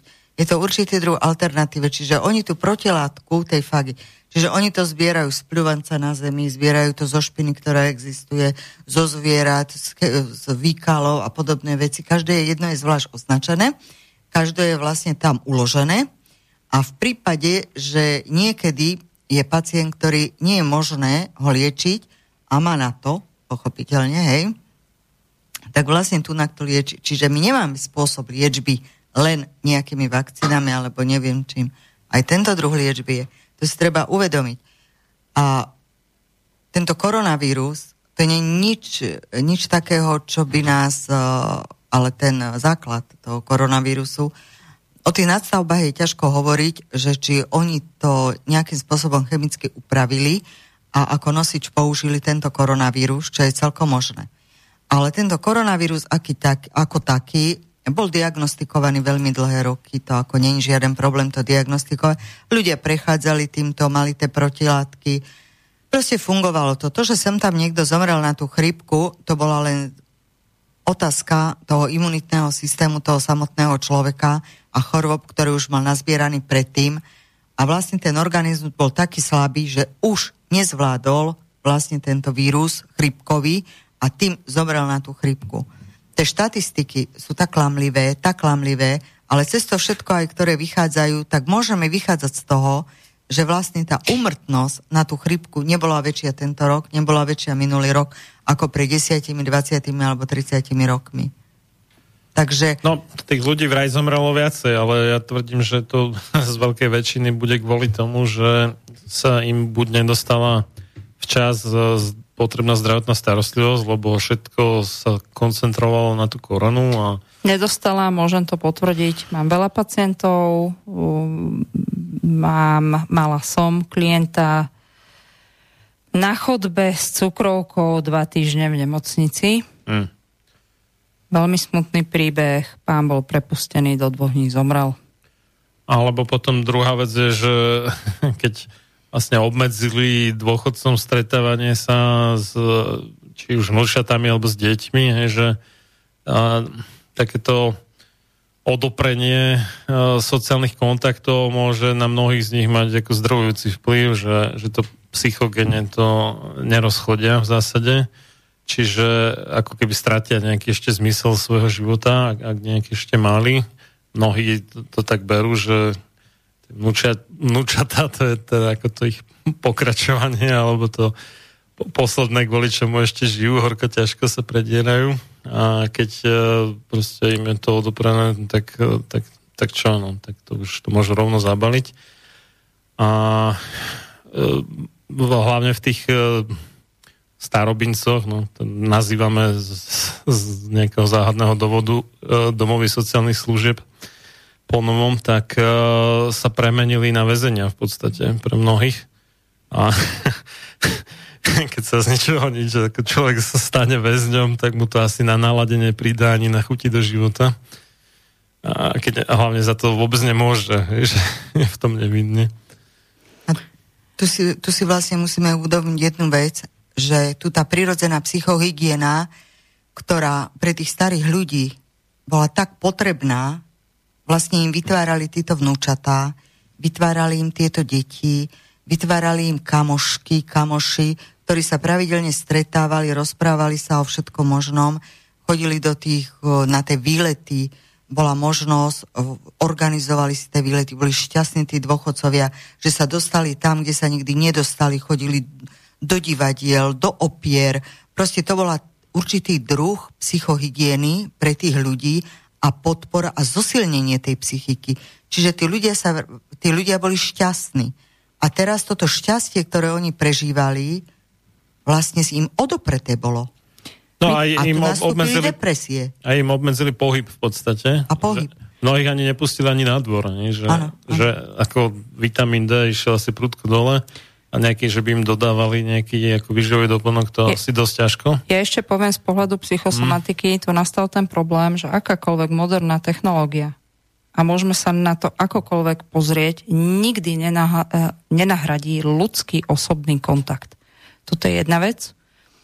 a mali sme uh, manželovho otca určitý čas v domove teda seniorov, kde už, Martine, kde už uh, neboli tak striktné pravidlá, ale práve preto, že riaditeľka z domova dôchodcov sa bála koronavírusu, tak uh, nedávno uh, mali sme povolenú návštevu. Poprvé s testom, dobre, chápem, starých ľudí, v poriadku, na pätnásť minút. Takže toto je aj o osobnosti každého jedno, jedného človeka, to tým chcem zdôrazniť. Prečo aj tí ľudia, tak si zober, že boli vo väzení do dnešného dňa, kde už my od toho mája ano. sme ano. mali relatívne, hej, už, už iné pravidlá. O, vyslovene je to taká dehonestácia tých našich starých rodičov. O, je to také, no, také... Ponižujúce. Ponižujúce, také ľudské dno naozaj, že, že ľudia, ktorí tu vytvárali hodnoty a ktorí naozaj už im zostáva len tá väzba s tými svojimi deťmi a vnúčatami, sú za odmenu v podstate na sklonku života uväznení a ako ja si dovolím naozaj tvrdiť, že mali menšie práva ako väzni, pretože no. iný prístup. A ešte teda ten, ten, ten pobyt o, si museli hradiť v tých rôznych o, domovoch sociálnych služieb. My sme sa venovali v rámci es há o aj tejto téme. O, keď to celé tak, tak vypuklo, začali tých dôchodcov odsúvať na vedľajšiu koľaj, a dávali im tie vyčlenené hodiny na nákupy, potom ich začali presne v tých domovoch dôchodcov testovať jak na bežiacom páse, ako, ako ovce, vyslovene, že ich zavreli na tých izbách, a ich tam testovali, len aby mali proste pozitívne prípady jednoducho do nemoty. Starých ľudí, ktorých nikam nepúšťali, napriek tomu ich testovali, uh, absolútne nezmyselné. Potom do nich začali uh, rvať tie, tie vakcíny, hlava, nehlava, bez súhlasu, ako čo tí ľudia sú nesvojprávni. To naozaj ľudia, ktorí celý život pracovali svojimi rukami a svojimi hlavami a vybudovali tento štát, sú na sklonku života nesvojprávni, že ich ideme takto ponižovať? Vieš, čo je na tom smutné?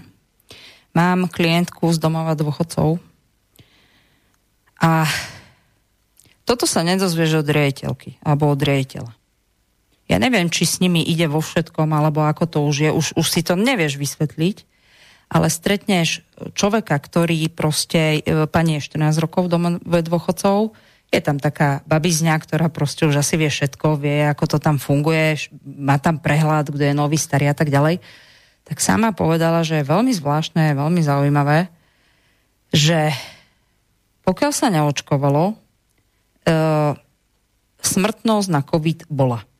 Aspoň tak určil lekár, hej? To, čo bola pravda, či naozaj áno alebo nie, to už je otáznik, ale o tom to, to nie je. Ale zaočkovali a obrovský nárad, nárast smrtnosti.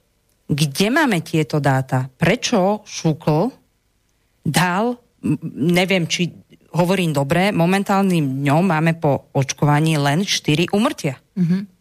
Ja mám pacientov, viem o nejakých.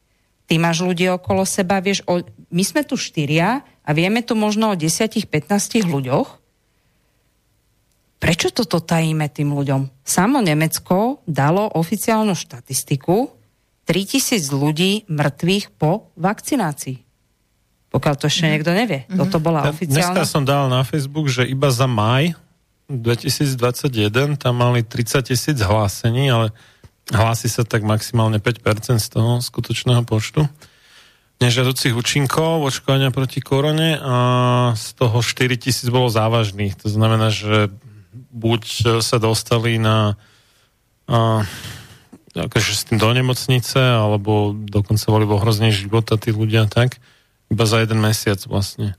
A že ten ich úrad pre kontrolu liečiv je zavalený tými hláseniami nežiaducich účinkov, že akože úplne nestíha, že personálne to nedávajú, skrátka, že neboli vôbec pripravení na takú záplavu hlásení nežiaducich účinkov očkovania.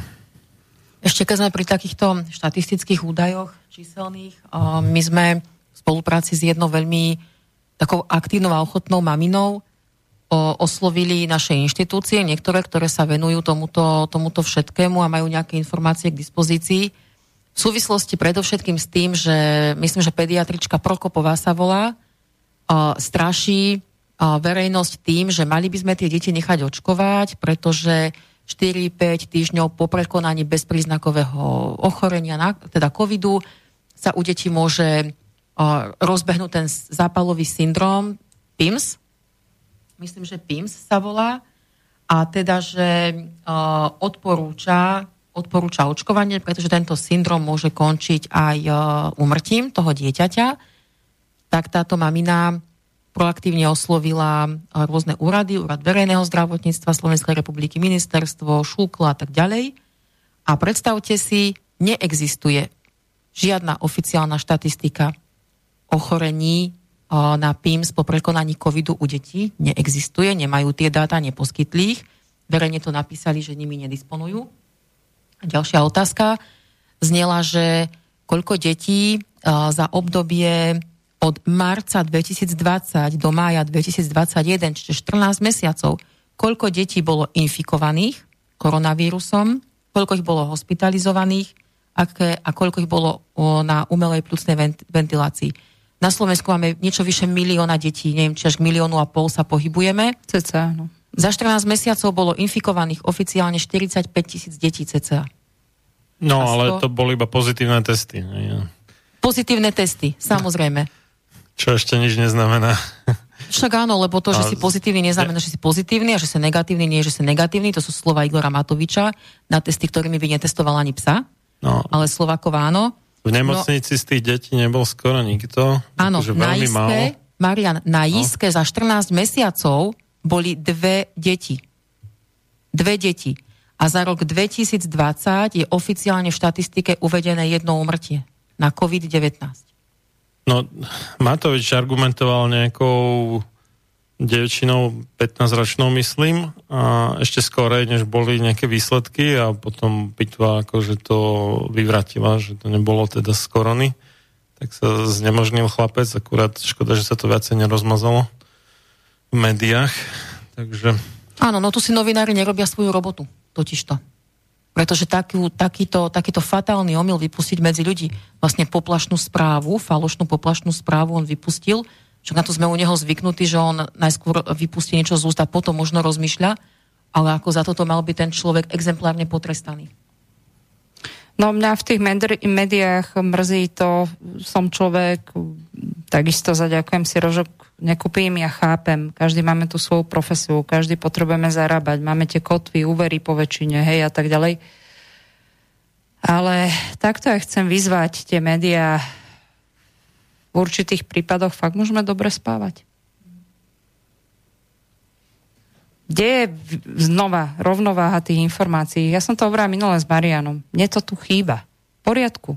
Každý ma, nech má právo voľby. Ja ľúbim všetkých, či sú zaočkovaní alebo nezaočkovaní. Prečo by som to pre Boha mala rozlišovať moje profesii? Keď raz chcem pomáhať ľuďom, tak im proste budem. Toto tu nemá čo hľadať. Ale chýba mi, jednoducho je tu obrovský mediálny pretlak, jednosmerne zaujatý, není to v poriadku. Jak sme hovorili, OK, prečo do nejakej diskusnej relácii neprizvu dvoch od doktorov, ktorí sú príklad aj za to očkovanie. A prečo? To by som si veľmi rada vypočula tento názor, ale nech sú naozaj fakty. Nielen ja si myslím, lebo ja mám za sebou päť rokov a neviem, aké atestácie. A nech pozvú dvoch lekárov, taktiež, nech je to vyvážené, nie robotníkov, ale lekárov, ktorí sú proti. A takisto chcem vedieť, aby to nebolo diskriminačné zase voči tej druhej strane. Prečo? Z akého dôvodu? Toto je ten problém. Ľudia sú tlačení a masírovaní a podliehaní tomu neskutočnému strachu a my sme sa tu mimo, mimo uh, okienka vlastne bavili, že čo, čo vlastne, ako by sme prebudili tých Slovákov a sme sa zhodli na tom, že najlepšie by bolo, kebyže vypneme elektrický prúd na dva, dva dni, aby nemali sme dosah informovanosti ani v tlačovej, ani v televíznej, ani v rozhlasovej polohe. A možno konečne by bolo toto, kde by sme sa prebudili a aha, zistili by sme zdravým, sedliackým, krásnym rozumom ako, ako ľudskej bytosti, hej, že o čo tu teda ide a nejde. Áno, áno, súhlasím. A Janka, ale ak si, ak budeš, ak sleduješ televíziu, Nesleduje. nesleduješ v záujme zachovania duševného zdravia, ja si to púšťam presne z týchto dôvodov, aby som mala tie informácie z tej fajty, ktorá je vyslovene za očkovanie, ale už sa nám stáva taká pekná vec, že začínajú do tých médií púšťať aj ľudí, ktorí nie sú takí skúsení, akože oni kopú vlastne za tú, za tú jednu stranu názorovú, ale nie sú takí preškolení v tých argumentoch a tak ďalej a oni nechtiac púšťajú von vlastne správy, ktoré by nás mohli zaujímať. Robia chyby. Dokonca mne sa zdá ten pán ako mladý, výzorovo, Sabaka, inak znie mi to už ako nadávka, keď to vyslovím, lebo ten človek ma veľmi irituje. Čivava, no. Ale... Sabaka je pes po rusky, tak kto, kto nevie, hej? Tak... Ale on, on povedal naživo, že v podstate nie je potvrdené, ani v to nedúfajme, že si očkovaním vytvoríme kolektívnu imunitu. To je jedna vec. No. Druhá vec. Minister zdravotníctva Lengvarský, keď sa ho pýtali aktuálne na delta mutáciu, teda, že na Slovensku máme jeden prípad, však Zuzana Čaputová k tomu spravila ohromnú tlačovku, násilnú, jednoducho nechajte sa očkovať, lebo keď nie a ochoriete, je to vaša vina. K tomu ešte poviem o chvíľku pár slov. Ona hovorila, že nebojte sa zomierať, Slováci, áno, nie? Áno, že budeme krajinou, ktoré sa ľudia nebudú bať zomierať. My sa tu bojíme žiť pomaly. A teda minister Lengvarský uh, povedal, chudačisko sa tak preriekol, tak pekne, spontánne zareagoval, že nie, delta variant vlastne nie je žiadna hrozba, je to iba nejaká, nejaká chrípka. Uh, nepotvrdil vyššiu mortalitu a dokonca povedal, že sa vyskytol jeden prípad, ktorý bol odchytený, odsledovaný, dohľadané kontakty a Slovensko je v tomto prípade čisté. Ale na margo toho Zuzana Čaputová prečítala napísaný prejav a povedala ľuďom, nech sa láskavo nechajú zaočkovať, lebo ak nie a ochorejú, je to už naša voľba a my budeme záťažou pre zdravotníctvo a pre, pre ekonomiku. Ako toto si, no. vy, toto si vyprosím, pretože Uh, ja sa pohybujem, ja som non-stop medzi ľuďmi, um, čo najviac na, na maximálnu možnú mieru bez rúška, bez testovania a ako klopem, nerúham sa, klopem na čelo, ja som zdravá, platím si povinné odvody a nebude mi ani prezidentka Slovenskej republiky tvrdiť, že ja som záťažou. Pretože ja pracujem, vytváram hodnoty, platím odvody, svojim deťom platím všetko, školstvo, zdravotníctvo pomaly, zuby, všetko. Tak nech mi táto pani pomilená nerozpráva, že ja som záťažou pre ekonomiku. Tak toto, vieš, to... nie každý zarába štrnásť a pol tisíca, ale to je len zárobok, to ešte to nie je o tom, takisto ako ten poslanec, hovorí sa, že na výplatnej páske päť až šesť tisíc, ale... Uh... To sú aj obedy platené a tak ďalej, takže tam sú troška iné sumy, aby teda poslucháči vedeli. Môžeme sa kľudne rádovo baviť od osem do desať tisíc, to nehovoríme ešte na jedného politika, hej, poslanca. A to nehovoríme ešte o odmenách a tak ďalej a tak ďalej, hej, čiže uh, ale nepoďme do tejto témy, toto nie je o tom. Veľa hovoríme, málo hráme. Dáme, dáme ďalšiu prestávku. Iba druhú, no, tu už sme mali tretiu mať za sebou.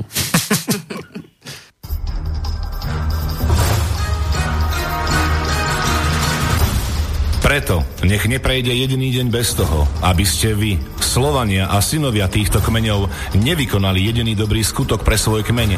Obraňujte jeho právo, vzdelávajte ho a nestaňte sa nikdy služobníkmi jeho cudzích vládcov. Ľudovít Štúr.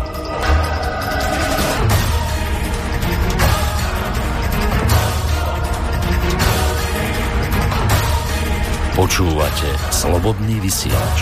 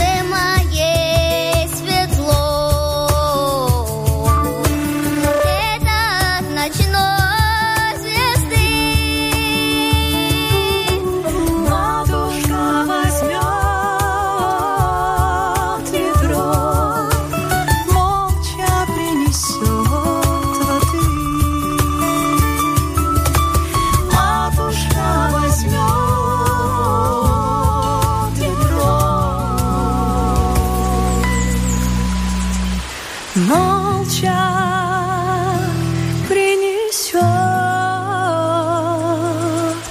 воды.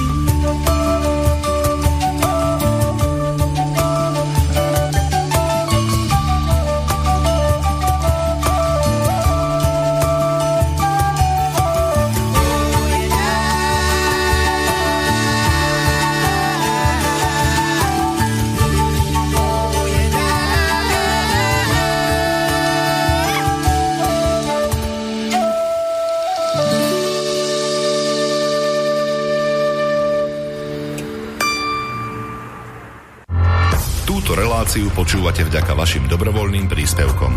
Ďakujeme za vašu podporu. Počúvate Slobodný vysielač.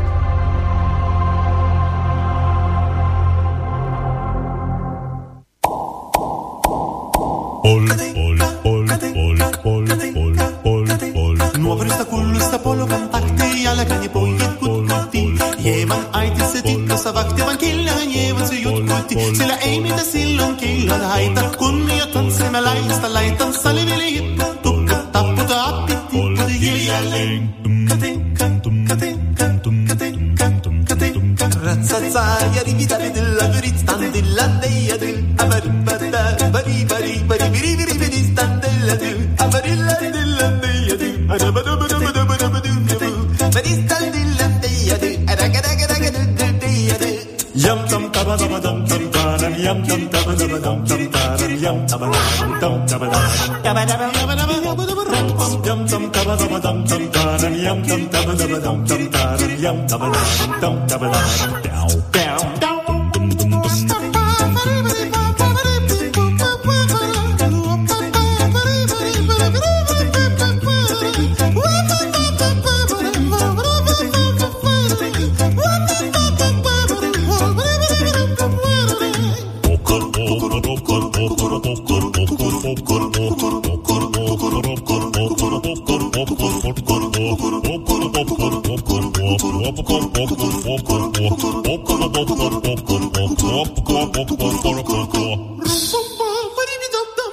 Tjap tjap tjap tjap tjap tjap tjap. Miu miu miu miu miu. Dom dom dom dom dom dom. Hey!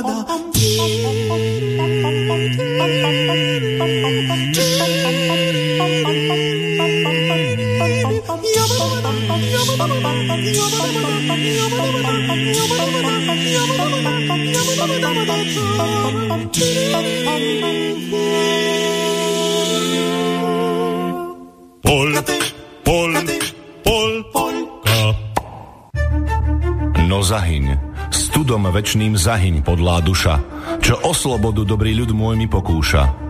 Lež večná meno toho nech ovenčí sláva, kto seba v obeť svetu za svoj národ dáva.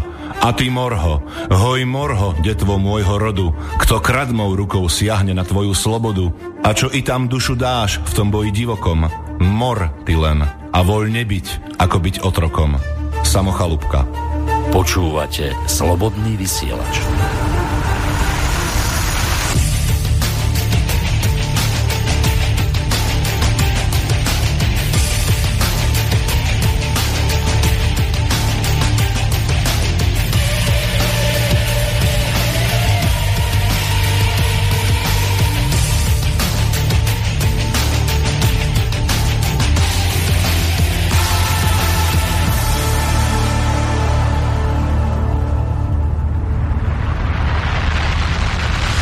Pokračujeme v relácii Sám sebe lekárom číslo dvestosedemdesiatpäť na tému nacistické pokusy už aj na deťoch z Bratislavského štúdia Slobodného vysielača. Od mixu Marian Filo a za hosťovskými mikrofónmi tu mám tri dámy, teda bakalárku Janku Serátorovú, pani Svetlanu Angelovú a Katku Bokovú. No a napísal nám Boženka. A dobrý večer, je pravda, že tam, kde sa chovajú kone, je aj výskyt tetanu? No, tak to si dovolím zodpovedať ja. Tak tetanus je vlastne choroba, ktorá je spôsobená toxínom, ktorý produkujú za určitých okolností baktérie Clostridium tetani. Ten toxín je škodlivý pre nervy alebo nervovú sústavu, takže sa to volá neurotoxín. No a tie okolnosti sú také, že tá baktéria musí byť v prostredí bez prístupu kyslíka, alebo teda nie je kamarátka s kyslíkom. A také prostredie sa málo kedy podarí nájsť jej, ako keby. A človek môže dostať tetanus, keď sa zraní veľmi špecifickým spôsobom. Zďaleka nie každé zranenie predstavuje nejakú hrozbu tetanu. A je pravda teda, že v tráviacom ústrojenstve koní sa tie tetanové baktérie vyskytujú pomerne často. Môžu to byť aj iné zvieratá. Ale nedá sa povedať, že tam, kde sa chovajú kone, je aj výskyt tetanu, ale je výskyt baktérií, ktoré za určitých veľmi vzácných, nazvime to, okolností môžu spôsobiť tetanus. No a to musí byť teda taká rána, ktorá je hlboká, že tam nie je prístup vzduchu. A že keď sa vyťahne to, čo spôsobilo tú ránu, či už je to nejaký trň, trieska, skôr možno nejaký špendlík alebo ihla než klinec. Povestný hrdzavý klinec je nezmysel. Z jedného dôvodu, že keď je to ozaj, že klinec, teda povedzme taká klinec stovka väčšinou, alebo takéto bývajú, že pohodené niekde, nejaké malé klinčeky väčšinou ne, človek nenájde rozsypané niekde po dvore, ale skôr také tie väčšie, ktorými sú možno zlátané nejaké stodoly alebo niečo také. To bude aj tie desať centimetrov a tak. Tak, keď sa človek napichne na takýto veľký klinec, tak po vyťahnutí väčšinou mu tá rána krváca. No a z krvácajúcej rány tetanus nebýva. A prečo? Lebo v krvi je teda nejaký kyslík, to je jedna z úloh krvi, roznašať kyslík po tele a ten kyslík by e, neosožil tým tetanovým baktériám. Oni normálne, teda väčšinou sa človek nákazí takzvanými spórami, to sú ako keby semienka, čiže nejaké neaktívne zárodky tých baktérií a oni až keď sa dostanú do vhodného prostredia, kde majú dostatok živín a nie je tam veľa alebo ideálne žiadny kyslík, tak vtedy ožijú, ako keby, alebo vyklíčia kvázi.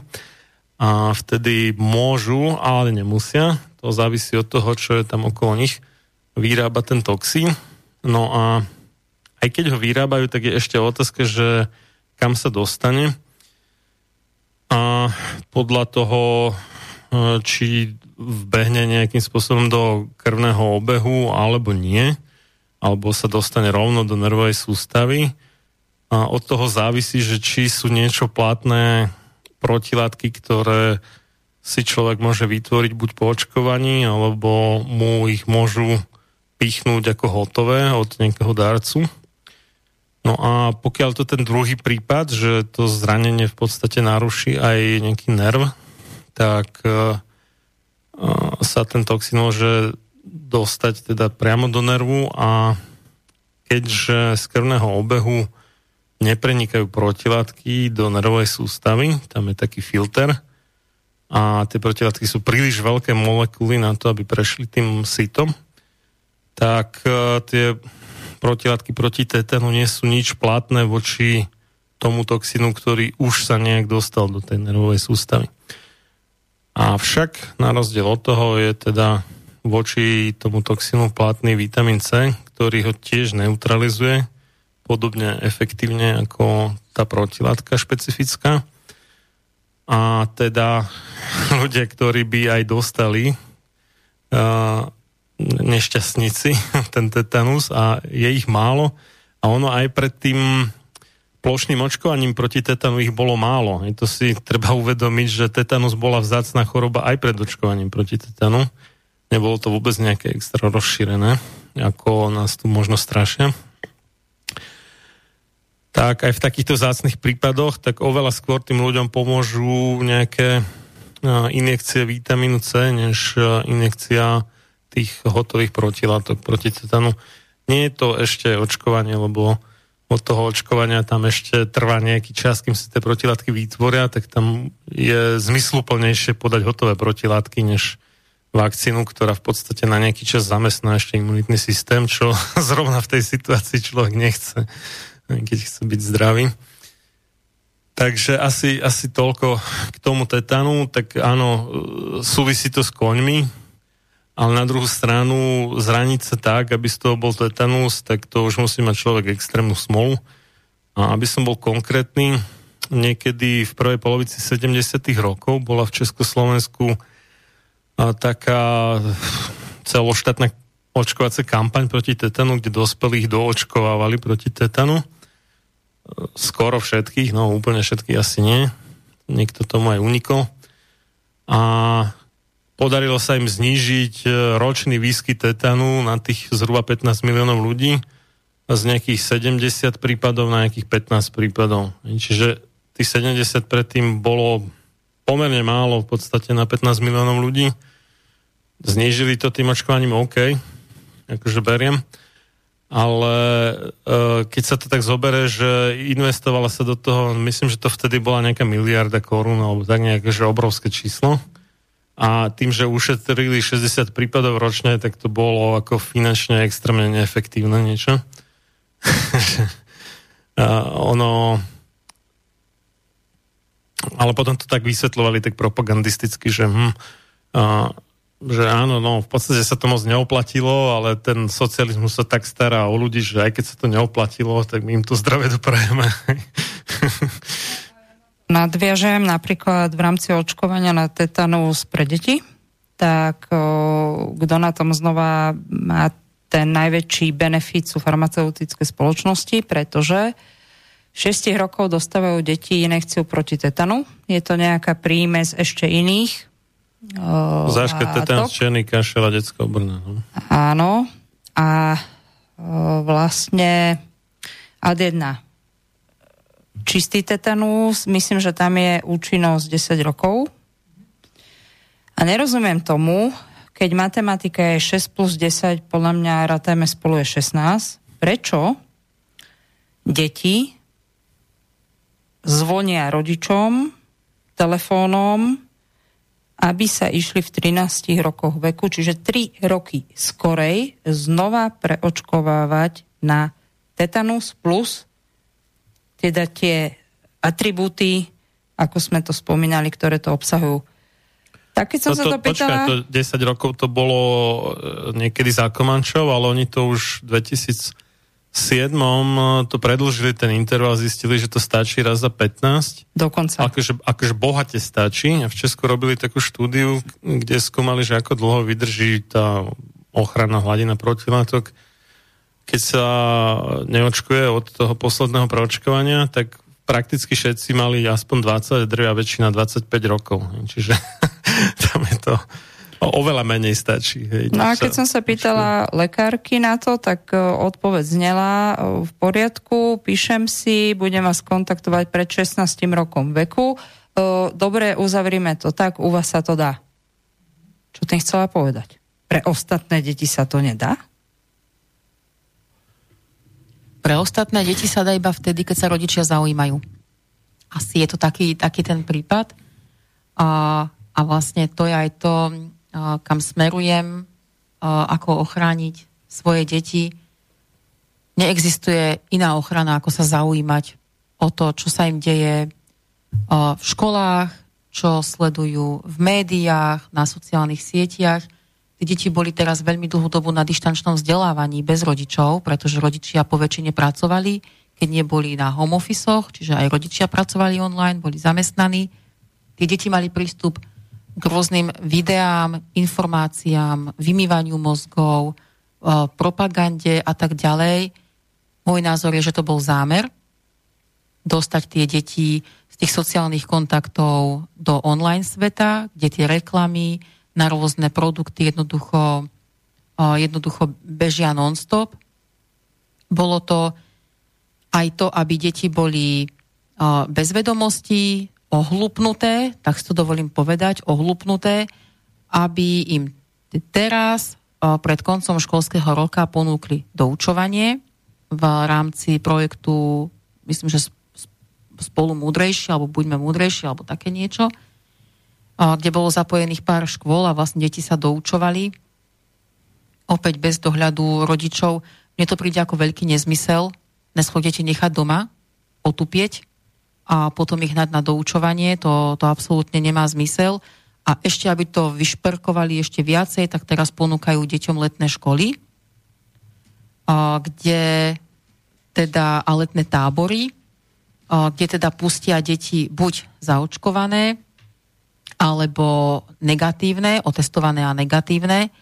A tu ma veľmi fascinuje záležitosť, že rodičia nevnímajú ten rozdiel medzi testovaním a očkovaním a naozaj bažia potom, aby tie deti boli očkované, pretože keď Lengvarský to očkovanie na istú dobu pozastavil na pár dní z akýchkoľvek dôvodov, tak sa na neho zvrhla vlna kritiky od mamičiek, ktoré nariekali, že prečo zastavuje očkovanie, keď to je vlastne priepustka pre ich deti do letných táborov. A ako som už spomínala, na očkovanie šestnásťročných stačí písomný súhlas rodiča. Prosím vás, rodičia, keď tie deti budete teraz počas leta púšťať do letných škôl a do tých táborov, odsledujte si, čo podpisujete, pretože už v dnešnej dobe naozaj hrozí riziko, že vy podpíšete aj to, že vám to decko tam môžu ako zaočkovať. No a dosť, ďakujem, Kati. Chcem na to zareagovať, lebo mamička mi poslala, síce česká mamička, má dieťa v škôlke a ako sa dáva, myslím, že je to informovaný súhlas rodičia, že môžu ešte fotky, môžu byť v tých školách ako verejné, hej, a tieto všetky veci. A zakruškovala mi jeden bod, ktorý sa iné roky tam neobjavoval a až tento rok. A bolo tam niečo v zmysle zdravotného stavu dieťaťa. Mm-hmm. Naozaj veľký pozor na to, odteraz všetko čítať. A keď si niekto nebude istý, na to máme právnikov, zdvihnú telefón, alebo máme aj, myslím si, že po internete idú právnici aj nezištného charakteru, ten do, my do toho nechce investovať peniaze, ale ide o to, keď niečomu nerozumiem, nepodpíšem, overiť si informácie, lebo toto naozaj môže byť závažné. Čo ja mám informáciu, tak chcú dať na tie školy nejakú akú zdravotnú sestru, čo som školské zachytila, sestry. Alebo školské ano, sestry. Ano. A e, možno ty vieš, Kati, o tom viac, no tak aké právomoci môže a nemôže mať tá školská sestra?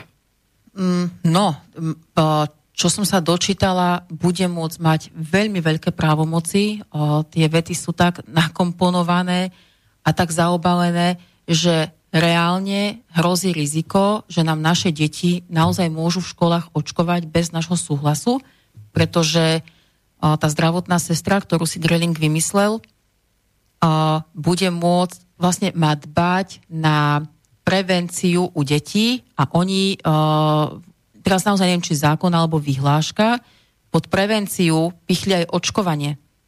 To je fakt, je to, je to verejne dostupná informácia a ako veľký pozor na to, jednoducho tu nevidím iné východisko, iba sa reálne fyzicky postaviť za svoje dieťa, to znamená pýtať sa riaditeľa, zriaďovateľa, ministerstva, písomnou formou otázky, presne ako si povedala Janka, čo znamená tento bod v, v písomnom súhlase, čo znamená, keď tam bude zdravotná sestra, konkrétne, aké má právomoci. Ak to neviete na internete vyhľadať, máte zákonom stanovený prístup k informáciám, tie inštitúcie vám musia odpovedať a toto je aj zbraň do rúk rodičov, aby na základe svojho dopytu získali informácie, ktoré potom môžu použiť aj cez právnikov. Aj tí právnici potrebujú nejakú takúto pôdu živnú, čo najviac faktov, čo najviac podnetov na to, aby mohli konať. Ďalšou vecou je do tej školy ísť osobne. Ja som si všimla počas tých našich štrajkov rodičov a počas celej tejto agendy, ktorej sa venujem a tým, týmto aktivitám za tieto naše deti, že prevažne sa ozývajú mami z pochopiteľných o, o, teda dôvodov. Však my sme tie mami levice, ale aj touto formou prosím aj tých otcov, mužov, ako už je čas, aby ste ako muži nastúpili do škôlok, do škôl, aby ste buchli pesťou po stole a aby ste požadovali to, aby vám nikto na tie deti nesiahal. Jednoducho deti majú ústavou stanovenú povinnú školskú dochádzku. Tým nezmyselným testovaním, už teraz očkovaním a tými obmedzeniami sú porušované mnohé práva, ústava Slovenskej republiky, mnohé kódexy, Norimberský kódex, dohovory o právach dieťaťa, takisto ombudsmanka, myslím, dala stanovisko o tom, že všetko toto, čo sa deje, jednoducho je to bezprávne, je to, je to nátlak a z, z môjho kontaktu s maminami, s otcami, už z tej praxe, ktorú mám, máme výsledky, že naozaj sa stačí len ozvať. Mnohí ľudia na základe tých mojich videí, tých našich štrajkov získali odvahu, išli za riaditeľkou, slušnou formou si vydiskutovali, že moje dieťa nebude nosiť rúško, lebo ho nepotrebuje, lebo s tým nesúhlasím, lebo porušujete toto a toto. A tá riaditeľka ustúpila. A oni vlastne motivovali ďalších rodičov. Ja ďakujem za to, že mi dávate takúto spätnú väzbu, že mi ďakujete, že vďaka možno mne ste nabrali odvahu, ale naozaj je to iba vo vašich rukách. Ja nemôžem prísť k vám domov, dotiahnuť vás pred školu a za riaditeľom a bojovať za vaše dieťa.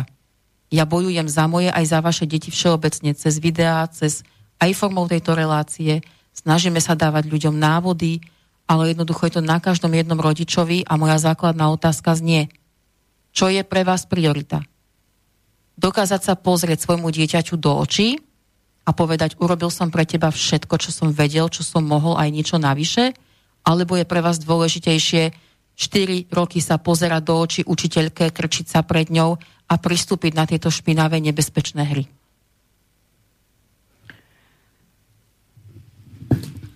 Tunak zase prichádza do hry jedna vec a to sa volá strach. Vlastne títo rodičia, oni trpia nejakým strachom o tie deti a tým, že trpia strachom o deti, trpia strachom o seba a chcú ich chrániť tým, že ich dajú zaočkovať. Veď ten strach, to je obyčajná fikcia. Čo je strach? Bojím sa, že si zlomím nohu, keď pôjdem po ulici. Bojím sa, že sa mi niečo stane, keď sa neviem, čo stane. No nestane sa nič, ani na tej ulici, ani nikde. Tá pravdepodobnosť toho nejakého je tam, hej. Ale aby som sa ja celý život bála a žila so strachom, že vo vnútri niečo ma bude stiahovať, niečo ma bude kváriť, a ja ešte to budem prenášať aj na tie chudence deti. A tie deti sú potrestané strachom tých svojich rodičov. Preto tomu dieťaťu je jedno, či je zaočkované, alebo nie je zaočkované. Pokiaľ mu to ten rodič do hlavy nebije každý deň, no musím ťa zaočkovať, aby si bol zdravúčky a musím ti dať tieto liečky, lebo budeš zdravúčky. No my sme takí chorí. A takéto reči. Veď si uvedomte, rodičia, chcete byť šťastní otcovia, chcete byť šťastné mami, chcete, aby vaše deti boli šťastné? Neplete im hlavu chorobami a neviem čím. Kedy nám rozprávali nejakí rodičia, že, že chorej si chorúčka, no dobre, čo si chorá? No, ale čo by si bola chorá, nič ti není, pofúkaj si koleno, utekaj. Teraz tisíc náplastí, dezinfekcia, neviem čo. Ako má to dieťa byť potom odolné? Ako? Čo s ním vyrábame z tých detí? Chudence, ktoré sa boja, boja a ešte raz boja a žijú so strachom. Samozrejme, potom sa aj oni budú vychovávať svoje deti v strachu. A kde to potom táto spoločnosť dospeje? Ani o seba sa nebudú vedieť postarať. A nie je to ešte aj o svoje deti. Preberte sa, otcovia, buchnite tou pesťou do stola, ako hovorí Katka. Čoho sa bojíte? Dajte si otázku. Toho, čo není? Čo možná, že bude? Veď je to fikcia, ten strach. Len tak. Také pekné porekadlo, že jediné, čoho by sme sa mali naozaj, naozaj báť, je náš vlastný strach. No, presne. No No ja to učím ľudí na zážitkových pobytoch a môj lektor má aj je harlejak, také tričko, že keď, ako to je, že keď nejde o život, nejde o nič, takže mal by si sa vlastne báť iba vtedy, keď ti naozaj ide o život. Takže pokiaľ mám ten sopel, asi mi o život nepôjde. A ešte možno taká otázka, Kati, na seba, že kde, na teba, prepáč, kde by, kde by ťa tí ľudia mohli vyhľadať, ak by, ak teda nevedeli, lebo nie každý možno je taký, by som povedala, odhodlaný, ale chce pomôcť cez to všetko. A kde by ťa teda mohol nájsť? Či, či si niekde na Facebooku, pod, pod akým vlastne menom, alebo teda čo robíš? To by si nám mohla tak prezradiť, aby to bolo jasné? Mm, samozrejme som na Facebooku, však kto nie je na Facebooku, ako by ani nebol. Takže som tam pod svojím menom, Katarína Boková. Na, na našom webe es há o bodka es há o bodka es ká je na mňa kontakt, mailový, teda oficiálny na hnutie, kde komunikujem priamo ja, je tam moje telefónne číslo, takže naozaj ma ľudia môžu kontaktovať aj takouto formou. Zároveň prosím všetkých, aby mali trpezlivosť, pretože mne, mne po každom videu pribúda neskutočne veľké množstvo správ a ja som, poviem teda niečo o sebe, ja som normálne zamestnaná žena, v práci trávim desať hodín denne, pretože inak to nejde, mám takú prácu, že jednoducho tam musím byť k dispozícii. Popri tom, popri tom samozrejme mám rodinu, manžel, deti, robím si vysokú školu a ešte k tomu teda sa venujem naozaj naplno zo všetkých síl, ako dokážem hnutiu a teda tejto práci. Takže prosím o trpezlivosť, ak neodpovedám, nie je to preto, že som arogantná a nemám vás rada, ale preto, že jednoducho nestíham a ja si potrebujem oddychnúť, aby som mohla preverovať nejaké informácie. A tým, že ja pomáham teda maminám predovšetkým, tak aj mne veľmi pomáha a aj sa to deje, že už maminy same aktívne vyhľadávajú informácie, oslovujú tie inštitúcie, posúvajú mi tieto správy, s ktorými ja potom dokážem vyjsť von a dať takú, takú tú všeobecnú radu ostatným. Posielajú mi svoje osobné príbehy, ako si s tým poradili, ako si neporadili a uh, vidím už ten rozdiel, že tí ľudia sa prebudzajú a naoz, naozaj sú ochotní riešiť, hľadať informácie a, a riešiť. Už, už je čoraz väčšie množstvo ľudí, ktorí proaktívne sa teda snažia a sú na seba takí hrdí, keď sa im to podarí, keby môžu dať nejakú spätnú väzbu. My, keď sme vlastne ohlásili ten štrajk rodičov, tam išlo v podstate o to, že sme dva týždne každé ráno stáli pred školami s našim heslom Ruky preč od našich detí. Išlo predovšetkým o rúška a o testovanie. A tá výzva bola smerovaná na celé Slovensko. Niektoré mesta sa zúčastnili takým úžasným spôsobom, že každé ráno tí rodičia pribúdali pre tou konkrétnou školou. Oslovovali sa a vytvorili si komunity. Tí ľudia doteraz sú v kontakte a hľadajú riešenia, ako tie deti vytiahnuť z tohto marazmu, ako ich ochrániť.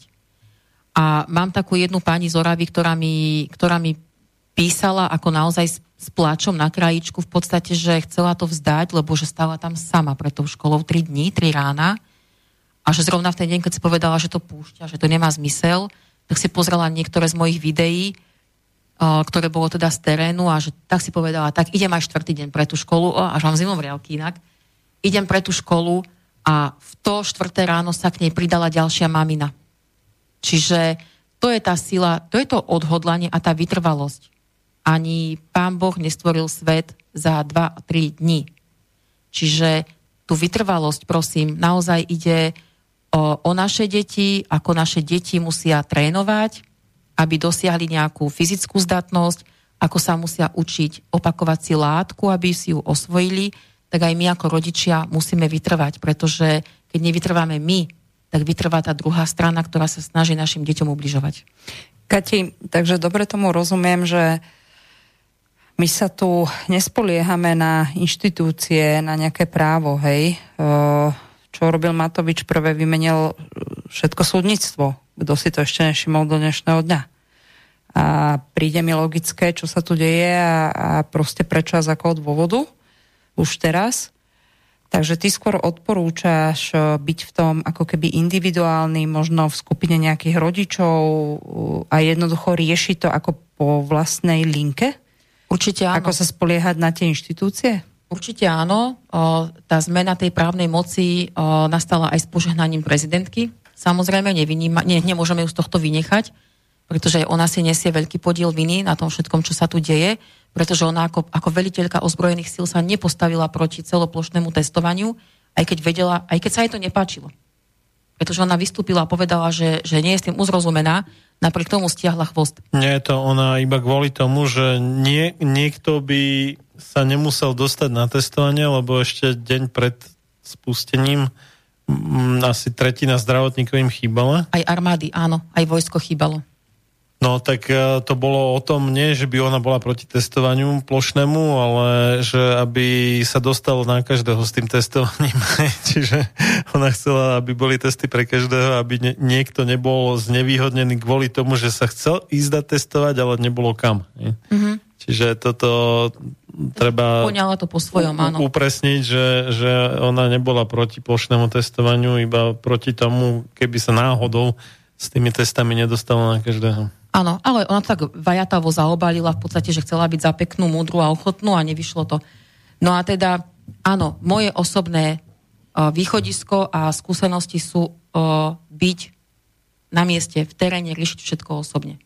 Pretože to je to, kde nás je vidieť. A čím viac nás bude uh, dávať najavo uh, ten, ten nesúhlas a staviať sa na odpor, tá snehová guľa sa začne nabaľovať. Presne tá pani, o ktorej som rozprávala, je toho dôkazom. Čiže nehambiť sa, veď sa nemáme za čo hambiť, keď bojujeme za svoje deti, veď sa musíme ozvať. Keď dokážeme povedať, že nedávajte môjmu dieťaťu lízatko, pretože my nejeme sladkosti, pretože je to nezdravé, tak predsa dokážeme povedať, netestujte moje dieťa, pretože je to nezdravé. Neočkujte mi ho, nebude nosiť rúško, lebo mu to nejakým spôsobom neprospeje. Ale takýchto rodičov musí byť viac. Aby sme však nedehonestovali prácu naozaj veľmi šikovných uh, právnikov, advokátov, lekárov, ktorých je naozaj zatiaľ pomenej, ale sú veľmi aktívni. Ja si stojím za tým, že oni robia obrovský kus roboty. Myslíš Vajsa, ja stočlenný tím? Áno, hm. pána doktora Vajsa, pán doktor Lakota a tak ďalej. Uh, oni robia veľmi záslužnú prácu, uh, verím tomu, ale to je práca na dlhú dobu a beh na dlhú trať. A ja som, ja som preto uh, po dohode s es há ó uh, vyhlásila ten štrajk rodičov, pretože ako mama som nemohla čakať. Ja som potrebovala riešenia okamžite. A nenapadlo mi nič iné, iba jednoducho ísť von s tým cez videá, začať burcovať ľudí, začať ich informovať o tom, že je to nezmysel. A verím tomu, že tento tlak z ulice, ako to ja nazývam, a ten tlak odborníkov po tej uh, byrokratickej stránke, kým to celé dobehne, sa v konečnom dôsledku niekde stretneme a dosiahneme to, o čo nám ide.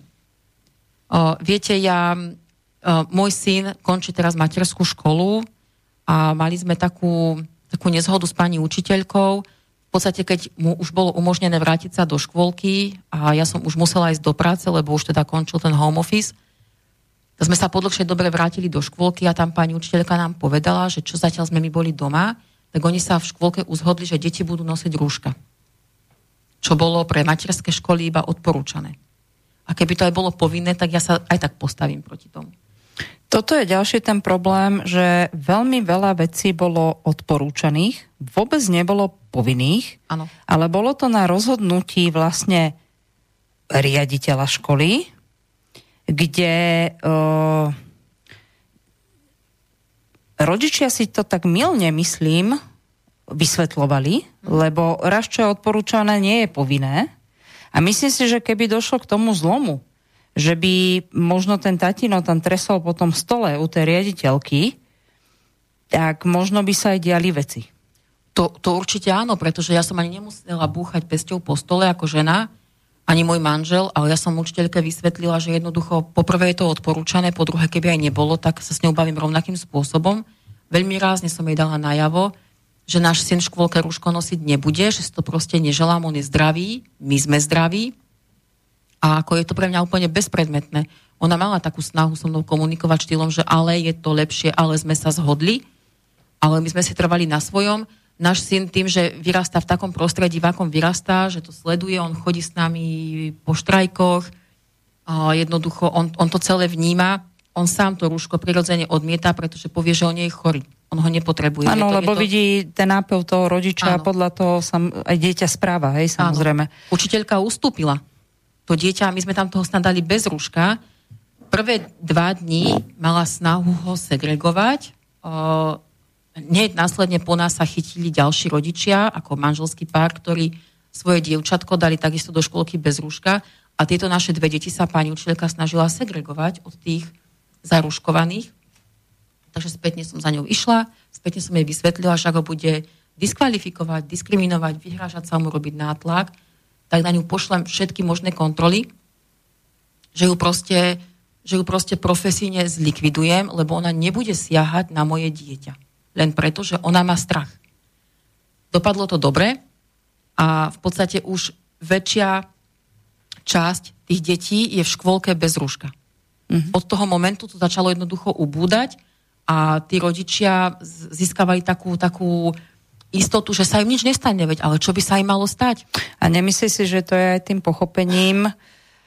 My sme nevedeli o dvetisícdvadsať, dobre hovorím, keď to začalo, ten marec, alebo devätnásť, už ani neviem, tak ten čas letí a je to nepodstatné. Mm. dvadsať marci, no. A nemyslí Však si... ono, ono do... do volieb vlastne žiadna korona nebola, nič. Až, až po voľbách začal Matovič akože kritizovať e, e, ten krízový štáb, ešte Pellegriniho krízový štáb, že tam nikto nemá rúška a takéto tie dristy. Hej. Oni v skutočnosti vedeli, že to je kravina, tak nemali, ale potom sa zlakli Matoviča, tak to začali presadzovať. Takže vlastne až začiatkom februára dvetisícdvadsať to sa spustila tá maškarada, alebo teda to korona divadlo u nás, aj tak inde vo svete aj skorej možno, ale u nás až od prvého marca. Ale ja už nadobudám pocit, že čím je to tu dlhšie, a samozrejme, že začínajú sa otvárať tie dvere, práve aj tých v úvodzovkách hoaxov, mm-hmm. ktoré tak ľudia, ľudia, no, ponímali a boli sme tým nejakým spôsobom aj my diskriminovaní. Tak ja to vnímam tak, že odkedy Markíza, to bola tá hrozná komerčná televízia, ktorá nechcela pripustiť do dnešného dňa iba ten diktát svoj, čo zase chápem, hej, od teda ich sponzorov, tak to mm-hmm. povedzme pekne. Ale ona pripustila teda tú možnosť, alebo povedala tej sledovanosti, tým slovenským obyvateľom, ak si na to dobre pamätáte, to bola jediná vec, ktorú som zachytila, že teda je dosť možné, že koronavírus je z laboratórií. Že to nie je nejako od matky prírody. A neviem, ja mám taký pocit, že čím je viac tých informácií, už teda začína sa odchlipovať, mm-hmm. hej? Ako keby aj tí ľudia niektorí si uvedomili, aha, tak o čo tu vlastne ide? Že, že možno aj to, čo ty hovoríš v tej škôlke, že ad jedna, no, ľudia... Ja som to pochopila na sebe. Ja som človek, ktorý rúško nenosí. Už vôbec niekedy menším psíka a som v prírode. Mm-hmm. Ja som pestovateľ. Neviem si predstaviť, keď zbieram byliny, že si dám to rúško. Ako nech sa na mňa nikto nehneva, ale toto nie. A... rešpektovala som natoľko v obchode, že som si to rúško dávala. Ad jedna, potrebujem si kúpiť tú potravinu, ja sa tam nemením s nikým hádať a tak ďalej. Ale dneska som bola na pumpe. Uh, mojho muža, on aj sám povedal dneska ešte, keď sme boli u známych a zbierali sme orechy, že možno, že tak pôsobím basisticky, troška oholená hlava, že proste mňa sa ľudia ako keby boja, nič mi nepovedia. Mm-hmm. A tak som to skúsila ja, vidíš, na základe toho mojho muža. A som pri ňom taká jemnejšia, hej.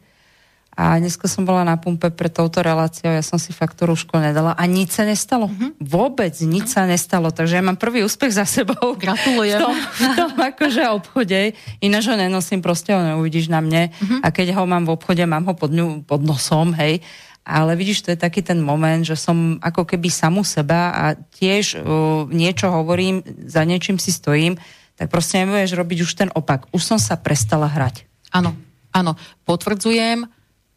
Ja sa priznávam čestne, v práci nosím ochranu tváre na tú nevyhnutnú dobu, keď sa stretávame na porade viacerí, pretože rešpektujem teda, že sa oni potrebujú byť chránení a teda je tam nejaké nariadenie, ale už dlhú dobu chodím vyslovene do obchodov bez rúška, bez prekrytia a funguje to.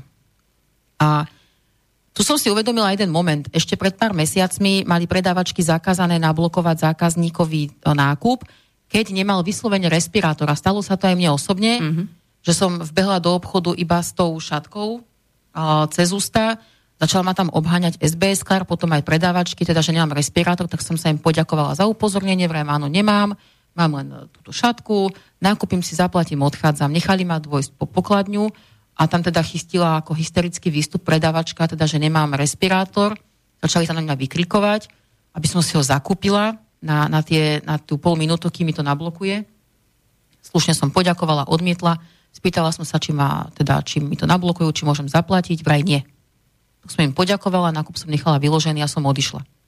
A toto je, to, lebo k tomuto sa vlastne vrátime od septembra, od oktobra možno opäť. To ako všetci môžeme predpokladať, že opäť vyhlásia nejaký núdzový stav, obmedzenia a tak ďalej. A je to možno aj návrh pre mňa. Uh, tak poďme do toho obchodu štyria. A správame nákup a keď nám to nenablokujú, tak im to nechajme vyložené na páse. To nie je zloba. To nie je, to nie je hnev voči predavačkám. Aj oni počúvajú príkazy. Ale tak ako ja stojím pred školami uh, a vlastne vyvíjam ten tlak od spodu, tak predávačka je moja prvá kontaktná osoba v obchode. A ona keď povie, že sa jej tam búria zákazníci a nechávajú im tam nákupy na tých nákupných pásoch, že oni to potom musia odpratávať a strácajú tú, tú, pra, tú, ten, tú pracovnú dobu, tak to ide zase smerom hore. K vedúcim a k tým majiteľom tých obchodných centier a obchodných domov a tak ďalej. Aj oni si nakoniec rozmyslia, či idú uh, diskriminovať a tlačiť na svojich zákazníkov, alebo nebudú tie nariadenia rešpektovať. Ale je to všetko o mojom osobnom prístupe, že ja, keď sa rozhodnem, tak idem konať podľa svojho svedomia a vedomia a treba nabrať tú vnútornú silu na také niečo a treba si uvedomiť, že my nepáchame nič zlé. My len chceme jednoducho úplne obyčajne a slobodne žiť a fungovať.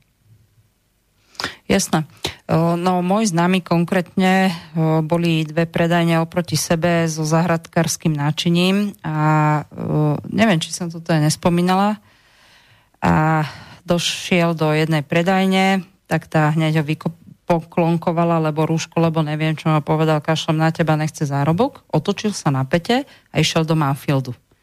Žiaden problém, dve, myslím, že dva a pol tisíca minul, nehal to v obchode. Ešte došiel s úsmevom presne oproti tomu ob- obchodu, ukázal tej predavačke ten, pozrite si tú výslednú sumu, po- pozdravujte majiteľa, dovidenia, hej. Uh-huh. Čiže e, robíme si to asi sami. Určite, určite. Ja si hodne napríklad myslím aj z tej psychosomatiky, čo, si, e, čo sme tu troška načreli o tom strachu. Ja si toto s mojím mužom nevytváram, túto realitu. My sme sa o tom hodne, alebo sa o tom bavíme. Jednoducho, ja si vytváram tú svoju realitu, ako ja chcem žiť, ako chcem napredovať aj do tej najbližšej budúcnosti a možno aj tej ďalekej mm-hmm. budúcnosti. A tým pádom sme sa zbavili nejakého tlaku v rámci médií. Ja sa nechcem zúčastňovať tohto chaosu, aj keď cez to všetko cez to všetko, čo tu hovoríme, a je to síce pekné si tvoriť nejakú víziu a tak ďalej, tak to by sme mali smerovať, lebo tým pádom si možno niečo nové vytvárame. Ale i tak sa ma to v podvedomí dotýka tento chaos. Hej? Čiže tuto je veľmi tenký ľad na to, aby som podľahla, alebo vlastne nepodľahla mm-hmm. z hľadiska tej psychosomatiky. Ale naozaj ľahšie sa žije, keď uh, mám väčšiu radosť toho života, mám tú lásku v sebe, a vidím, že aj ty máš v očiach slzy, vieme, o čom hovoríme, je to k- proste krásny ten pocit a som mama a jednoducho nemienim sa zúčastňovať na tomto chaose a toto by sme si mali podľa mňa vyriešiť v našich mm-hmm. hlavách, či ako chcem žiť ďalej, chcem sa ja s mojou rodinou a s mojimi deťmi zúčastňovať na tom chaose, alebo nechcem a teraz OK, tak poďme ďalej, poďme si vytvárať svet. A ja mám ten úver. Toto nie je výhovorka, rozumieš ma? A ja mám to školo povinné dieťa. Tiež to nie je výhovorka, že tebe sa dobre rozpráva. Ano, vieš, my ano. sme na tej istej lodi. Presne len... tak, reálne žijeme to, čo ostatní. Presne tak, je to o tom nastavení. Janka, ty si povedala peknú vec, že s manželom ste nastavení ako rovnako. My teda našťastie tiež o, s mojím manželom, o, že to zmyšľanie jednoducho je také, že sa nenecháme ovplyvňovať. A teda ešte ja možno vystupujem ako tak, tak rázne a tak odhodlane, ako naozaj som, ale môj muž je v tomto ešte oveľa tvrdší. Ja som ešte stále taký diplomat, napriek tomu, že som už veľa vecí dokázala vybojovať, ale môj muž je v tomto ešte oveľa tvrdší a to ma na ňom ako tak, tak fascinuje, že on fakt, on keď povie v pondelok A, tak ešte aj o tri mesiace v pondelok to A platí. On jednoducho výhybka neexistuje pre neho a v tomto je vzorom pre, predovšetkým pre nášho syna, ktorý sa vidí vo svojom otcovi. Mm-hmm. A fakt ten syn jednoducho, on keď povie, že si to rúško nedá, tak si ho nedá. Ako štyria policajti by mohli okolo neho stáť, ako z toho by sa tešil ako chlapec. Ešte by si s nimi aj fotky porobil, ale jednoducho neuhne ani ten malý, ide mať sedem rokov. Ale veľkú, veľkú záťaž prežívajú rodičia a sú takí, to, to mi prevažne ženy píšu, že oni sú proti testovaniu, proti rúškovaniu, proti očkovaniu, ale tí chlapí... Ale ten partner. Ten partner prestáva rozumieť vlastnej manželke. A tu vidím veľké, veľkú hrozbu pre deti, keď sa ocitajú v rámci takejto fatálnej, veľmi vážnej témy a medzi dvoma kameňmi a je, je tam taký tlak, ale prosím, uvedome si všetci, že to dieťa sme nepriviedli na svet preto, aby sa priklonilo na stranu mami alebo otca. My sme to preto, aby sme to dieťa chránili a ja viem, že tie zvady v rodinách sú, ale treba si k tomu sadnúť, treba si to vydiskutovať a už nech je to rozhodnutie akékoľvek, či áno alebo nie. Malo by to rozhodnutie byť jednotné, pretože my aj na tejto, aj v touto formou, na, na tomto základe, takomto duševnom, dokážeme našim deťom veľmi ublížiť, chtiac, nechtiac.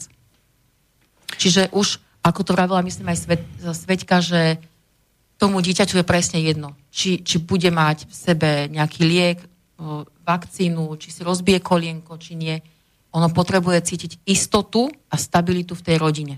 Najväčší problém je, keď sa dva partneri hádajú, a je to žiaľ časté a je to opakované, dieťa nadobúda pocit viny. Mm-hmm. A vtedy, keď sa v tom zlomovom momente opýtaš toho dieťaťa, e, možno sú rodičia, ktorí rešpektujú rozhodnutie dieťaťa a možno otvorene rozprávajú aj o tomto chaose, ktorý tu je, mm-hmm. aj v rámci tých vakcín a chcú počuť ich názor, čo sa mi veľmi páči na druhej strane, ale možno práve preto, lebo jeden chce a jeden nechce a je tam pocit viny, tak to dieťa by možno aj povedalo nie, ale radšej povie áno. V tej prevahe vlastne toho silnejšieho pri tej hádke. A častokrát je to tak, a toto riešim s mojimi pacientami, potom vysvetľujem vlastne rodičom a žiaľ, tento pocit viny si tie deti nesú. Nie je im to dostatočne nikdy od rodičov vlastne vysvetlené. Toto je ten problém.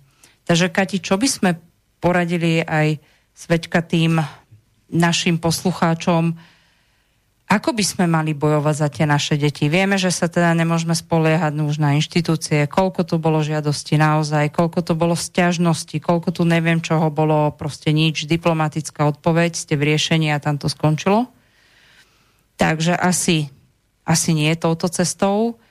Uh, sú právnici, ako je Peťová, sú právnici aj na východe, taký mladý chalanisko, veľmi sa mi páči, že on bol v predstihu, neviem, ako sa teraz konkrétne volá, manžel mu písal v rámci céry, kde teda oni budú zhotovovať, keby došlo ku povinnému očkovaniu detí na základných, stredných a neviem akých školách, že teda možno o tom vieš niečo, takže my aspoň takto sme dokázali právne ochraniť tú dceru. Myslím, že vyše šesťdesiat tisíc rodičov v tejto chvíli, alebo možno ich viac, mali jednoducho o to záujem a tento tím znova advokátov by som mala, ak by k tomu došlo, dostať na môj mail, kde sme to zadávali aj s nejakým súhlasom, samozrejme ako rodiča. To viem dostať už nie v mojom mene, ale jednoducho oficiálnu, ja nie som právnik, nejakú sťažnosť, nejaký formulár, kde ja už si iba do, vyplňujem asi zrejme meno, priezvisko a svoje iniciály a vlastne iniciály dieťaťa. Áno. Ja si myslím, že tieto všeobecné takéto nejaké uh, sťažnosti a, a aj trestné oznámenia, aj keď to trvá, majú svoje opodstatnenie, sú dohľadateľné. naozaj je, je nevyhnutné, aby sme si každý sám za seba tie informácie chceli dohľadať. Mne ako laikovi, pretože ja takisto nie som právnik a takisto som tie veci musela dohľadávať a chápať ich tým takým nejakým zdravým rozumom, logicky, čo dáva zmysel a čo nie. Veľmi veľa sa dozviete z vyhlášok na ministerstve zdravotníctva. Sú tam rôzne, sú tam rôzne kľúčky, sú tam záchytné body, o ktoré sa vieme oprieť.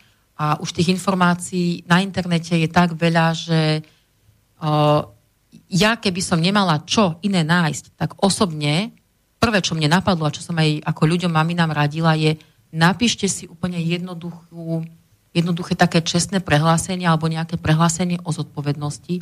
Adresujte ho na učiteľku, prípadne na riaditeľku, že keď nusí, nutí vaše dieťa nosiť rúško, keď to vaše dieťa nutia testovať, či za seba preberú zodpovednosť, keď to dieťa v triede skolabuje. Z toho a z toho dôvodu. Pretože sa odvolávate na povinnú školskú dochádzku a jednoducho môže dôjsť k takémuto nejakému zlyhaniu organizmu, nech vám to tá kompetentná učiteľka, riaditeľka podpíše. Neverím, že by sa našla jedna, ktorá by na seba prevzala zodpovednosť. A to je vstupenka na pôdu školy. To sú, to sú jednoduché veci. A verte mi, dá sa s tými riaditeľmi komunikovať. A naozaj to najskôr skúšajte slušnou formou, nejakým dohovorom, individuálnym prístupom. Ja to chápem, že ako rodičia nemôžete bojovať za celú triedu. Bojujte za to svoje jedno dieťa. A to sa rozklikne, to sa rozprskne a ozve sa viacej rodičov, ktorí sa postavia za svoje deti.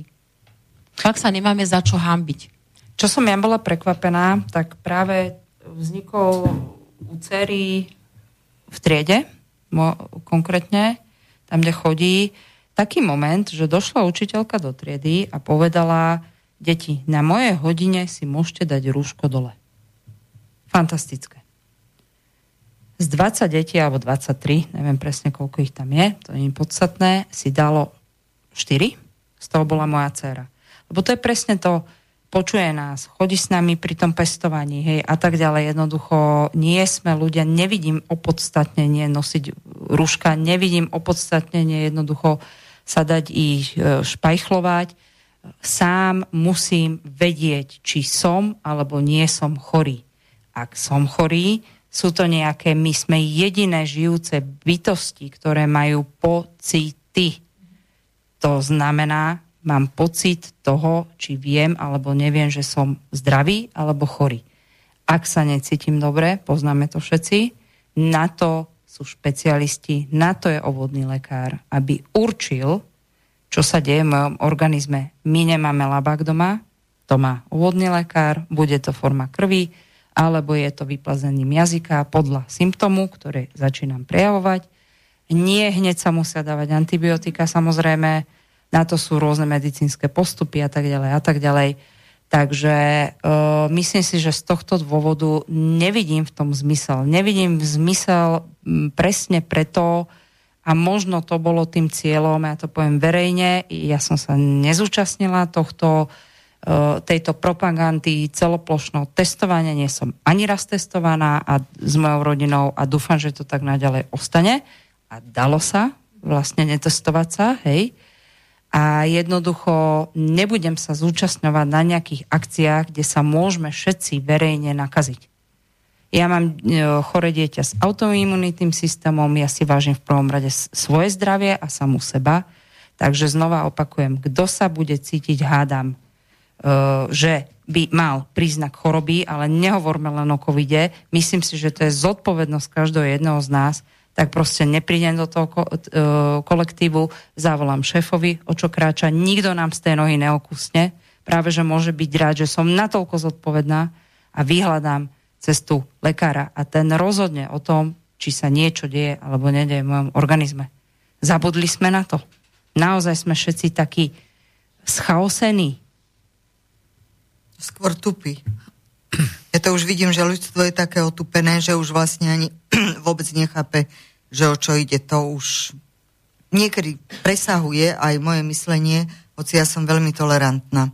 A poznám jednu školu, a vlastne je to taká malá škola, kde nenosia vôbec rúška je to veľmi utajované, tieto pani učiteľky sú strašne zlaté, utajujú to doslova a strážia si tú školu tak, že ju majú zamknutú, aby sa náhodou nejaká kontrola nedostala a tým pádom dovolia tým deťom žiť slobodne a spokojne. Ešte by som sa vrátila k jednej veci a to je tej psychosomatike. Ochorenie uh, psychosomatického pôvodu vlastne čo je, áno? Je to dlhodobý citový vplyv na energoinformačný systém, ktorý sa postupne prejavuje na orgánoch. To znamená, že keď my tomu dieťaťu budeme opakovať v kuse, ty si chorý, ty si chorý, daj si pozor, aby si neochorel, daj si pozor, aby si neochladol. Jednoducho to, ten citový vplyv na to dieťa, ja som chorý, ja som chorý, začne sa prejavovať postupne na orgánoch. Tá matka nakoduje to dieťa, že z toho dieťaťa urobí jedného, jedného chorého chúďa, ktoré bude chodiť s teplomerom pod pazuchou, keď bude mať pätnásť rokov, alebo sa ožení, bude mať dvadsaťpäť rokov a tá žena si potom bude vlastne tráť, že čo si to za manžela zobrala. Čiže čo my vychovávame? My vychovávame neschopnú generáciu na liekoch. To si treba zapamätať, to je strašné. Ono, ty to podvedomie, nemáme ten dar, absolútne nevieš z toho čítať, ale čo vieš ovplyvniť v tom živote je vedomie. Čiže to je presne to, dojde mi pacient, ja viem, že cez to všetko došiel s nejakým problémom. Vidíme tam v tých dráhach problémy a tak ďalej a tak ďalej. Odporúčime mu bylinu cestu. Je kľudne, ja dobre... Dobre vedia ľudia, spolupracujem so západnou medicínou. Keď sa raz nedá, sa nedá. Prečo by som mal ísť proti? Je dobrá aj tá západná medicína. Áno, dceru som mala autoimunitné ochorenie. Keby tam nebola liečba, okamžitá kortikoidmi je na dialýze. Ja som vďačná aj, hej. Ale jednoducho je to aj o tom, hovorím im a o tejto chvíle, lebo sme nadviazali nejaký vzťah. Mojich päťdesiat percent je to dobré odporúčanie, tá dobrá diagnostika. A tvojich päťdesiat percent je, ako sa ty začneš stavať, lebo je tam veľmi dôležitá aj hra tej psychosomatiky. A to mám e, pacientov s rakovinou, ktorí, to není chvála, to je úcta k bylinám a úcta ku tým ľuďom, lebo, lebo niečo pochopili, lebo oni chceli niečo zmeniť, chápeš, v samých sebe. A dneska sa teším s nimi, lebo dostávam maily vyradený z evidencie. Vieš, aký to je perfektný pocit toho terapeuta, že proste, a, a to jedno, môžu to byť aj menšie choroby, proste za každým sa teším, vieš, takže toto, toto by som chcela vlastne vyzdvihnúť a ja hovorím na konto toho vedomia, čo vieme ovplyvniť, z vedomia to podvedomie, nie opačne, hovorím im a od tejto chvíle si zdravý, si zdravá. A presvedčme tie naše bunky dé en á o tom, že to tak je, ale samozrejme, no pokiaľ budem, aby sme si zase rozumeli, ne, že ja si tu budem odriekať, som zdravá, ale budem jesť pečené prasiatko tristošesťdesiatpäť dní v roku, ale keď naozaj ten človek ide do tej terapie s tým lekárom, s tým terapeutom, je to úplne jedno, len rozdiel je múdr a nemúdr, hej. Kto má ešte uh, dlhú prax, tak by som to povedala, tak jednoducho aj takto sa naladme. A presne to je na to konto, si to veľmi dobre povedala aj v rámci tých deťoch, keď ja stále budem hovoriť, vieš, ale musí si dať to rúško, lebo sú strašné choroby a toto je, mu aplikujem rok a pol. Môj muž teda miluje deti, on je taký dobrák, vieš, taký lev od srdca a mi hovorí, ja som plakal na tom balkóne, keď som pil tú kávu. Išlo dievčatko, ktoré bolo vyziabnuté, veľká taška, rozumieš, ma ledva to vláčilo, nikde nikoho, ona mala respirátor na ústach. Čo sme sa zbláznili pre Boha? Ale tu si treba ešte jednu vec uvedomiť, že vlastne toto psychosomatické ochorenie, ktoré sa prejavuje na orgánoch, tak najprv je to len na úrovni energoinformačnej. Čiže znamená, tá pečeň ma bolí, tie pľúca ma bolia, ale ja idem lekárovi a poviem, pán doktor, ja neviem, čo mám s tou pečenou, mňa to tak strašne bolí. Všetky vyšetrenia poctivo sú urobené, povie lekár, ale vy ste zdravá, vám nič není, ale mňa to bolí. Ale príde za dva roky A ten doktor sa chytí za hlavu a povie, preboha, kde ste boli doteraz? Čiže čo sa stane? Ten program, ktorý si ten človek vsunie do toho podvedomia, to podvedomie nemá inteligenciu, ono len splňa našu žiadosť. No tak, keď už chceš mať chorú tú pečen, tak ju maj. Tu ju, zober si ju. A toto vlastne my teraz aplikujeme na tých deťoch. Nech to, to rúško si nedávaj z tváričky dole, lebo keď si dáš dole to rúško, ochorieš. Decko náhodou sa mu kýchne, dá si rúško dole, príde, mama, ja som chor. A prečo? No, rúško som si dal dole. A toto robíme z týchto detí, ja neviem čo. No, nechcem vás moc prerušovať, ale dali by sme si poslednú prestávku a potom by sme to mohli už nejak ako zhrnúť asi. Aby sme aj naplnili teda názov tej témy, že nacistické pokusy už aj na deťoch. Takže o nejakých deväť minút bude teda posledná časť. Nič veľkého, nič pekného, nič šľachetného sa nevytvorilo bez obete. Len slaboch sa k obetiam naučiť nemôže, ale duša vznešená horí po nich, lebo práve v obetiach svoju silu, svoje panstvo duch ukazuje. Ľudovít Štúr. Počúvate Slobodný vysielač.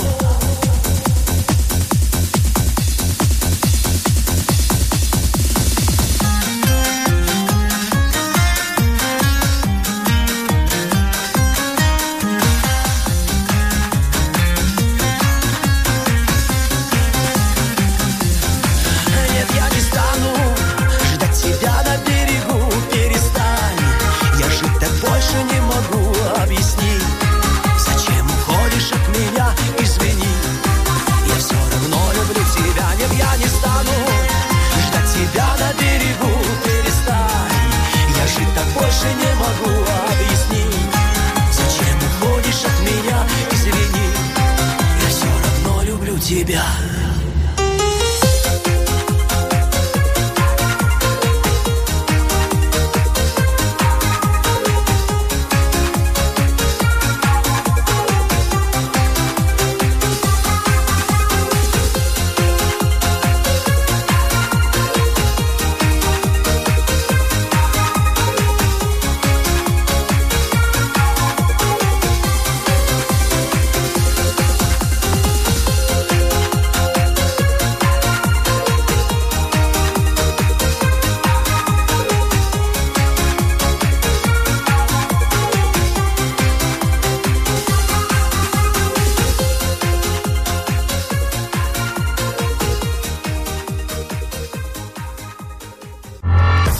Reláciu počúvate vďaka vašim dobrovoľným príspevkom.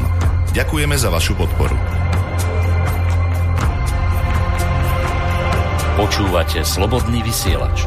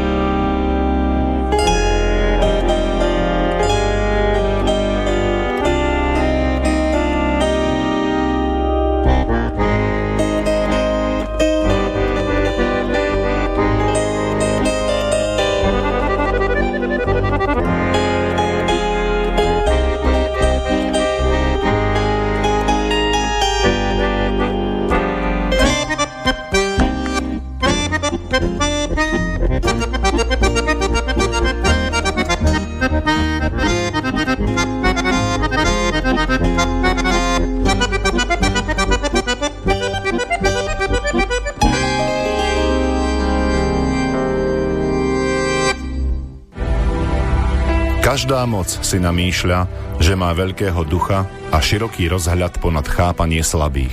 A tiež, že realizuje Boží zámer, pričom porušuje všetky Božie zákony. John Adams.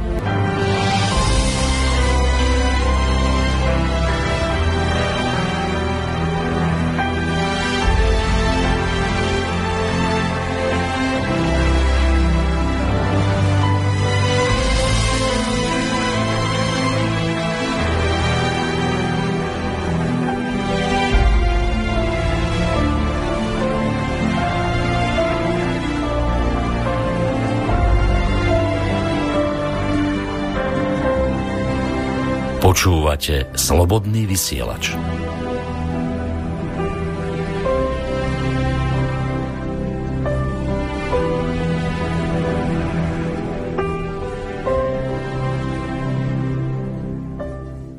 sme v poslednej časti relácie Sám sebe lekárom, číslo dvestosedemdesiatpäť, na tému nacistické pokusy už aj na deťoch. Niekto by si mohol položiť otázku, že prečo nacistické pokusy? My sme to tu už niekoľkokrát s rôznymi hostiami preberali. A čo konkrétne? Takzvaný Norimberský kódex, to je také desatoro pre vedenie lekárskych pokusov na ľuďoch. No a tento kódex vznikol ako niečo, čo by sa všeobecne malo dodržiavať pri všetkých pokusoch, ktoré sa vykonávajú na ľuďoch, na základe čoho potom teda boli súdení nacistickí lekári, ktorí to teda samozrejme nedodržiavali.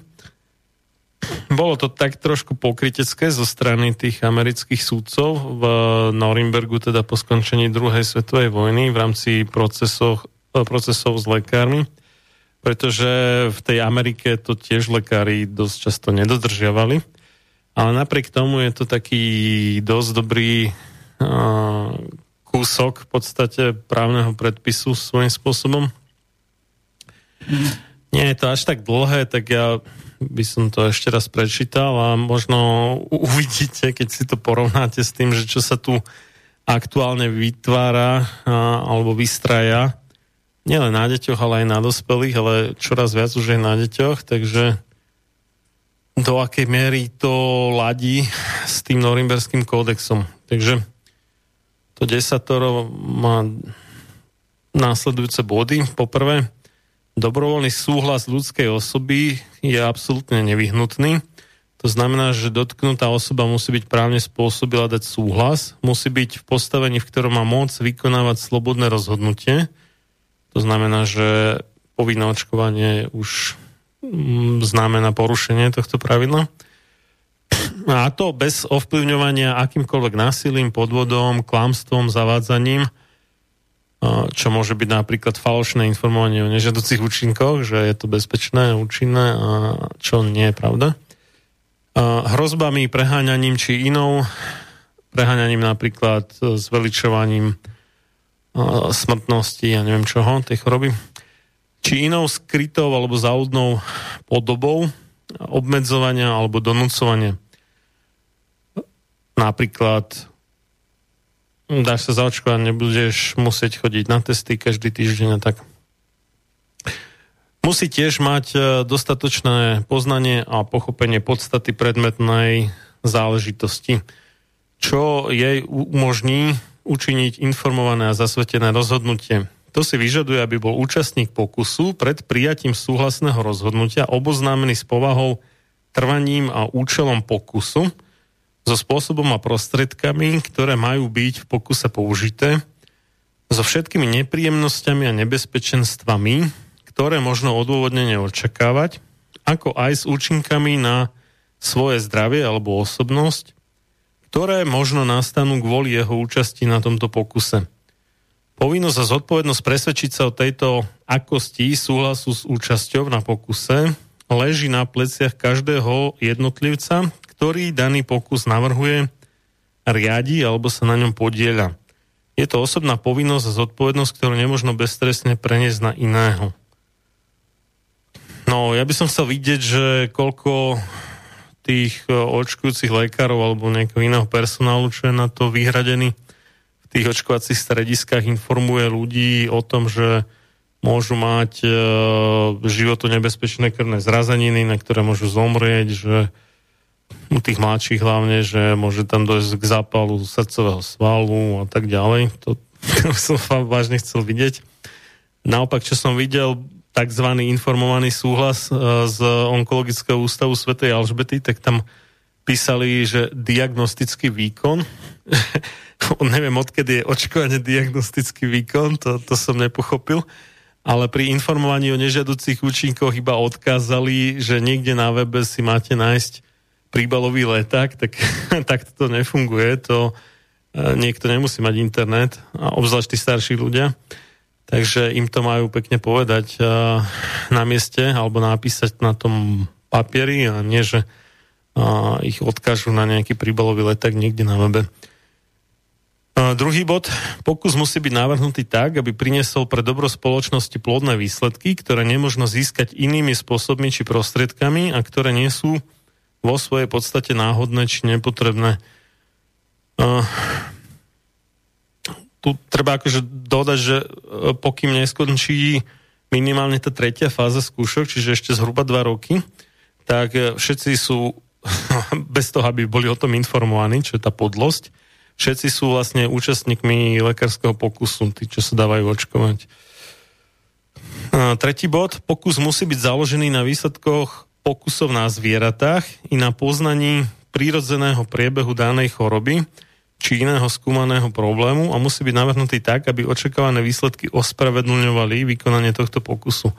Tuto vieme, že vlastne k pokusom na ľuďoch došlo skorej, než by boli, alebo vôbec sa rezignovalo na nejaké pokusy na zvieratách, čo je tiež akože ďaleko za čiarou. Respektíve sa vykonávajú až dodatočne.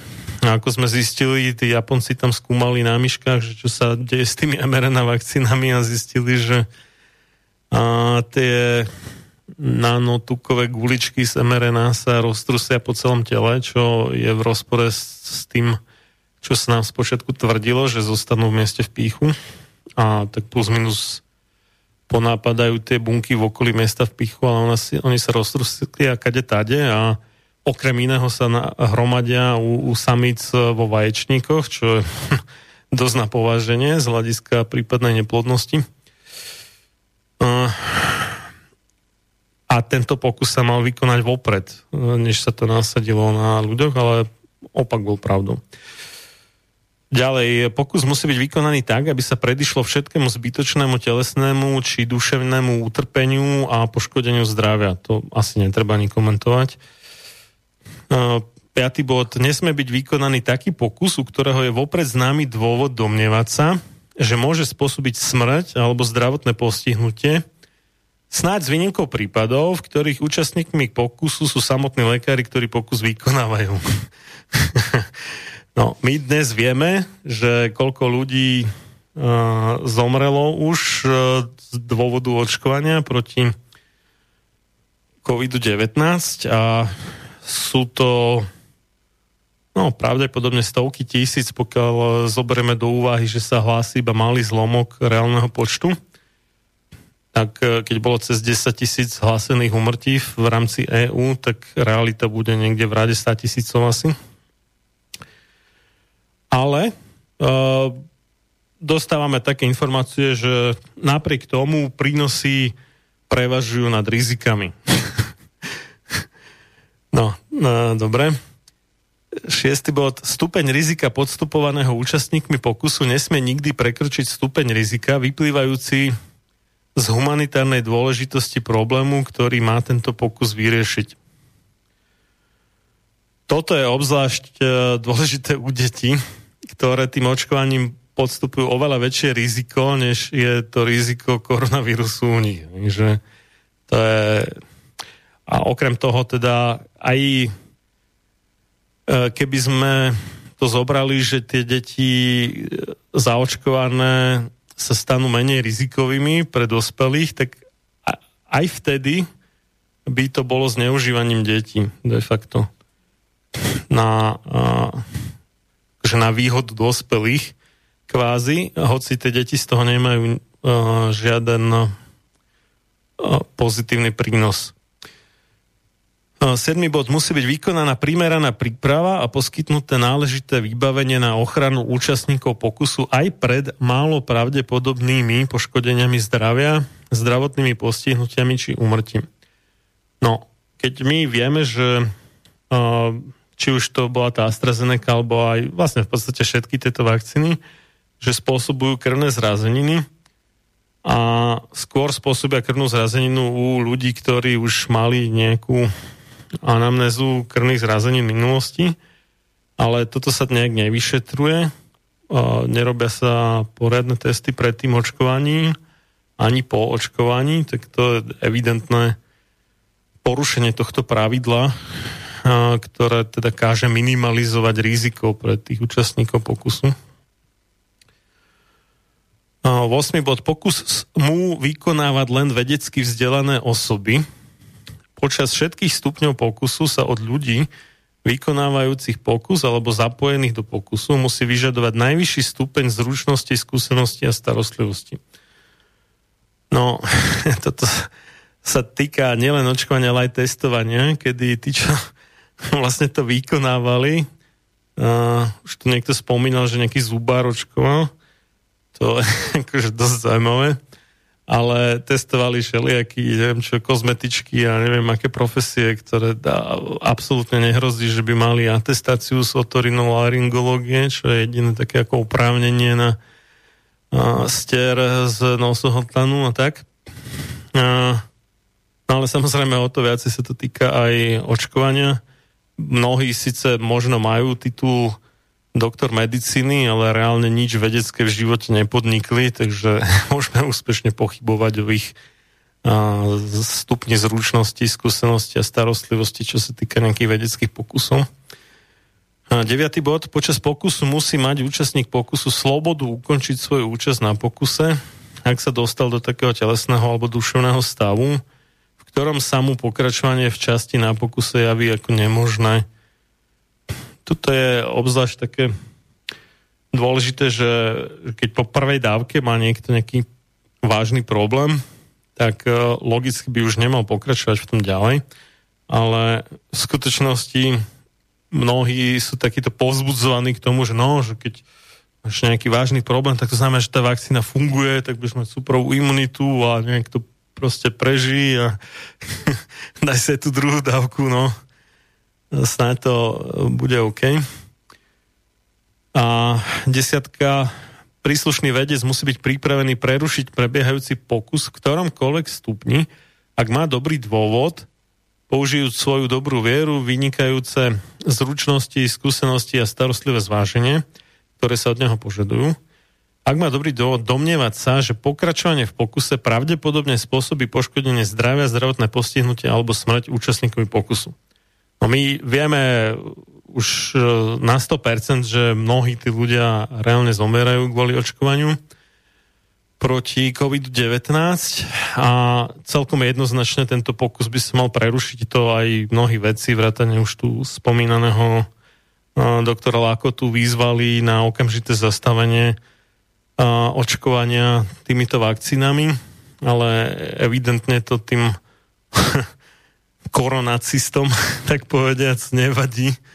Takže dá sa povedať, že prakticky všetky tieto body sú porušené tým, čo sa tu stvára dnes, ale o to horšie je, že sa to robí na deťoch, ktoré za ktoré ako keby dáva súhlas na tých pokusoch ich rodič, alebo dokonca ešte horšie to v Česku vraj teda, že nepotrebujú súhlas rodiča, tak to už je úplne, že za čiarou. Aj v Kanade, myslím, tam, že dávali zmrzlinu za očkovanie a decká chceli zmrzlinu zadarmo, tak bez toho, že by sa pýtali rodičov, tak išli na očkovanie.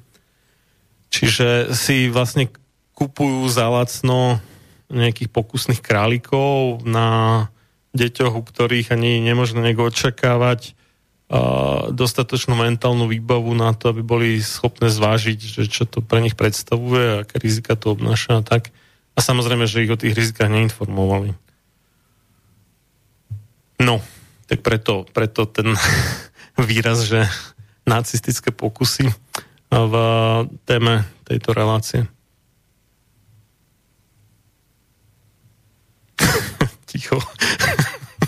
Tak si to pekne povedal, že som sa tak nad tým nejak hlbšie zamyslela.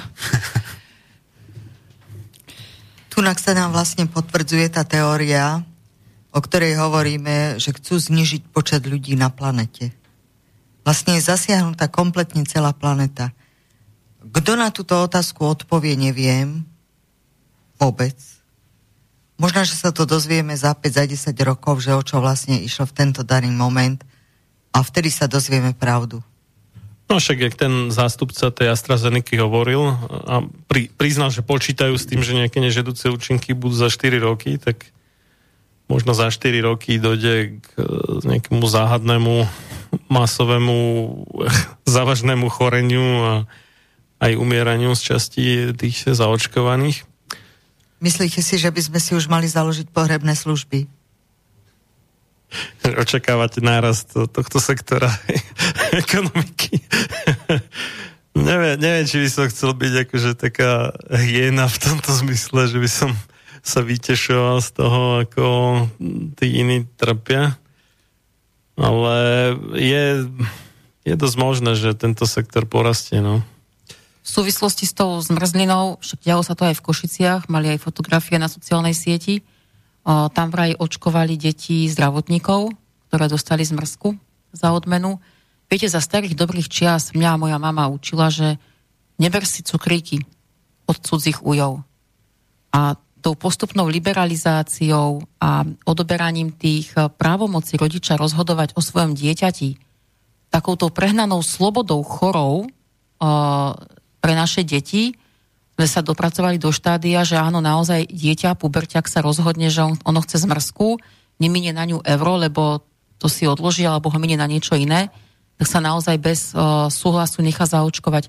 Ako logicky, veď tá mládež, ja teraz ako nechcem nikoho navádzať, ja dúfam, že mládež spí. Uh, tie decka sú tak prefíkané, je najmenej sfalšovať podpis rodiča v, v žiackej knižke. A ako naozaj ideme dospieť do štádia, že doktori, ktorí nepoznajú zdravotný stav toho daného uh, pacienta, ktorý sa chystá na vakcináciu, bavíme sa o deťoch, o mládeži, že mu tam naozaj tú vakcínu pichne bez toho, aby poznal zdravotný stav, kontraindikácie a celú tú anamnézu za zmrzlinu, alebo potom fakt za ten piercing, ako sme sa bavili na začiatku. A uh, v súvislosti s tým, čo si Marian čítal, ten uh, uh, Norimberský kódex, ešte mi napadla jedno slovo, my si, my si tak akože aplikujeme nové slovíčka, aby sme tých ľudí zaujali, aby sme nepoužívali taký ten obhratý slovník a my sme politikov, ktorí túžia uh, opichávať naše deti vakcínou, my ich nazývame, že sú to politickí pedofili, pretože vyslovene tie naše deti zneužívajú a túžia potom opichaní a v súvislosti s Norimberským kódexom mi nabehlo slovíčko, že sú to takí Propaga- propagátori tej korony, koroniáci, po nemecky koronáci, a sme v téme, v názve, takže o, môžeme používať, môžeme aplikovať. No a veľkou, veľkou tvárou, o, možno peknou pre niekoho, možno nie je o, Zuzana Čaputová, ktorá teda verejne propaguje vakcínu, a na nej ma zaujala jedna vec. Nedávno bola v Bratislave v tom, v tom centre, národnom centre tých srdcových chorôb, alebo srdcovo-cievnych chorôb, chorôb uh-huh. ďakujem, kde teda prezentovala to, že ročne sa narodí približne štyristo detičiek, ktoré majú nejaké poruchy srdiečka a toho kardiovaskulárneho systému, a apelovala na mami a zároveň na gynekológov, aby si mami žiadali špeciálne vyšetrenia týchto detí v prenatálnom štádiu, aby to gynekológovia jednoducho robili, aby sme zabranili tomu poškodeniu o, toho srdiečka. A na druhej strane táto žena pretláča vakcináciu aj u tehotných žien, pretože sa nevyhranila voči tomu, aj u tehotných žien. Absolútne netušíme, aké to bude mať následky na tie deti. Už vieme, že u mladých ľudí to spôsobuje presne o ten zápal srdcového svalu. Čiže ona na jednej strane uh, vraví, že dajte si diagnostikovať u vášho nenarodeného dieťatka uh, ochorenie srdiečka, a na druhej strane, keď sa narodí, tak ho dajte zaočkovať záležitosťou, ktorá spôsobuje zápal srdcového svalu. Tá pani je úplne mimo, ona vôbec nevie, čo rozpráva. A tá pani má úplne asi všetko nadiktované, to je ten problém. Určite, a hlavne je tá je to zvrátené, takéto niečo tvrdiť, ako to je schizofrénia pre mňa a niečo, niečo nepochopiteľné, že žena, mama, ktorá má tu byť pre všetkých ľudí a má tu spoločnosť spájať a vytvárať takúto pohodu, naopak nás straší. A ona je, ja si ešte dovolím takú vetu, moja starka, moja mama teraz hovorieva, že keď je sprostá hlava, trpí celé telo. A A čo s tým, keď sa bavíme o tej hlave ako o hlave štátu? Trpí no, celý národ. No to tak nemôže byť, že máš uh, zdravú myseľ a choré telo, alebo choré telo a zdravú myseľ. To proste neexistuje. Bude to ako celok, je chorý, alebo je ako celok zdravý. Áno. No a teda taký môj, taký môj uh, ešte apel na rodičov, prosím, uvedomte si všetci, že uh, sa koná a prebieha veľmi špinavá kampaň, zákerná, a tie deti, mladí ľudia, aj tou liberalizáciou, tou slobodou na sociálnych sieťach, tým, že sa rozmáhajú youtuberi, influenceri a všetci títo neschopní ľudia, ktorí nevedia nič iné, len potrebujú rýchlo zarobiť peniaze. A v podstate dávajú takú slobodu a tvrdia, že to očkovanie je fajn. A, a deti teda na margo toho si myslia, že to očkovanie je niečo moderné, niečo trendy.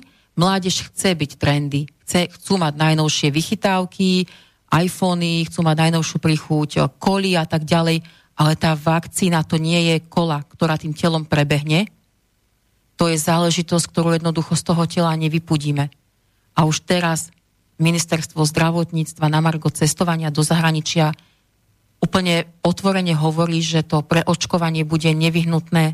Ako fakt chcete nechať svoje deti každý rok vakcinovať niečím, o čom nie ste presvedčení, že to má slúžiť na ochranu ich zdravia? Ale oni... Prepač.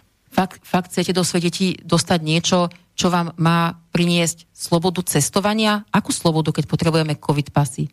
Slobodu kultúry? Ako na čo? Že sa máte v divadle alebo na koncerte preukázať buď tým, že ste zaočkovaní, alebo tým, že ste otestovaní? Aká je to sloboda? Že sa vôbec preukážeš niečím, hej? Však je to volovina. My sme slobodní boli. A tú slobodu nám nikto z ničoho nič vzal, a teraz nám ju pod rúškom nejakých klamstiev chcú akože vrátiť naspäť. Takže naozaj ten, ten zdravý rozum treba používať. Nikde sa, nikde nikto neprezentoval, že tá vakcína znamená zdravie, pretože to tvrdiť nemôžu, lebo by klamali. Tak vás presviečajú na nejaké aktuálne trendy a chcú vás nachytať. Prosím všetkých rodičov, aby boli bdelí a predovšetkým čítajte tie informované súhlasy. Nepodpíšte, pokiaľ nie ste presvedčení, nepodpíšte. Ja sama som nepodpísala súhlas tým, aby boli fotografie mojich detí zverejňované, aby sa ma za každým opýtali, keď chcú ísť na výlet, aby som jednoducho vedela, že to dieťa chcú zobrať na výlet, kam idú, za akým účelom. Radšej dám ten súhlas takto individuálne, jednotlivo. Ja viem, že je to robota pre tie učiteľky, ale ja som tá, ktorá nesie za to moje vlastné dieťa zodpovednosť. Čiže tú zodpovednosť máme každý jeden z nás vo svojich vlastných rukách. Čo sa týka tých tehotných, tam už boli vyhlásené stovky potratov, akože spontánnych, ale podľa mňa to nie je spontánne, pokiaľ to bolo vyvolané očkovaním. Hlásené stovky, rozumej, že reálne ich boli najmenej desaťtisíc.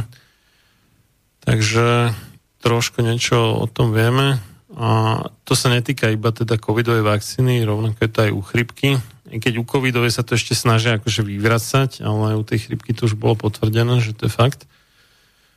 Po neviem koľko rokoch vzájomných naťahovačiek rôznych vecov, tak nakoniec to museli priznať.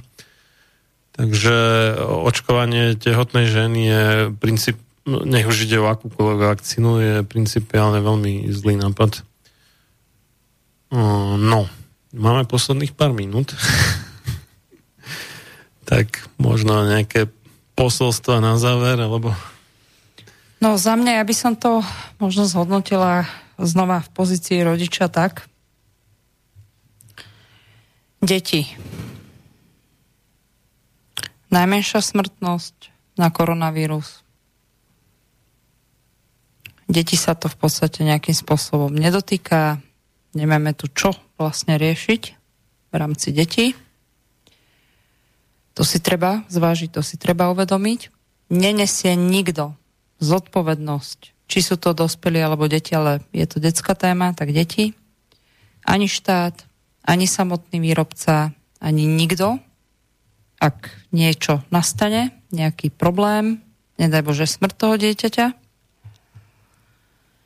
A ďalšia vec, už som to tu spomínala sama za seba, kde je é em á? Kde sú fázy testovania a tak ďalej a tak ďalej. Naozaj budeme dokedy slepí, dokedy hluchí a dokedy žiť v tomto chaose a byť ovplyvňovaný niečím tak prehnitým, ako je tento systém. Už som to musela povedať. No tak é em á je z osemdesiatpäť percent platená výrobcami liekov a vakcín. Tak, čiže vieš, ak sa hovorí, že nehry z ruku, ktorá ťa živí. No. Ale práve tá é em á to stanovisko nedala a na základe čoho? Lengvarského? Lebo on si praje, lebo možno pravda je taká, starých už seniorov našich doočkovali, to si povedzme, stredná populácia sa nechce dať očkovať, tak to skúšajú na deťoch, tak to mi to už príde, no lebo ko- musíme zvyšovať vakcín, percentá. Ktoré, kopec vakcín, ktoré čoskoro expirujú.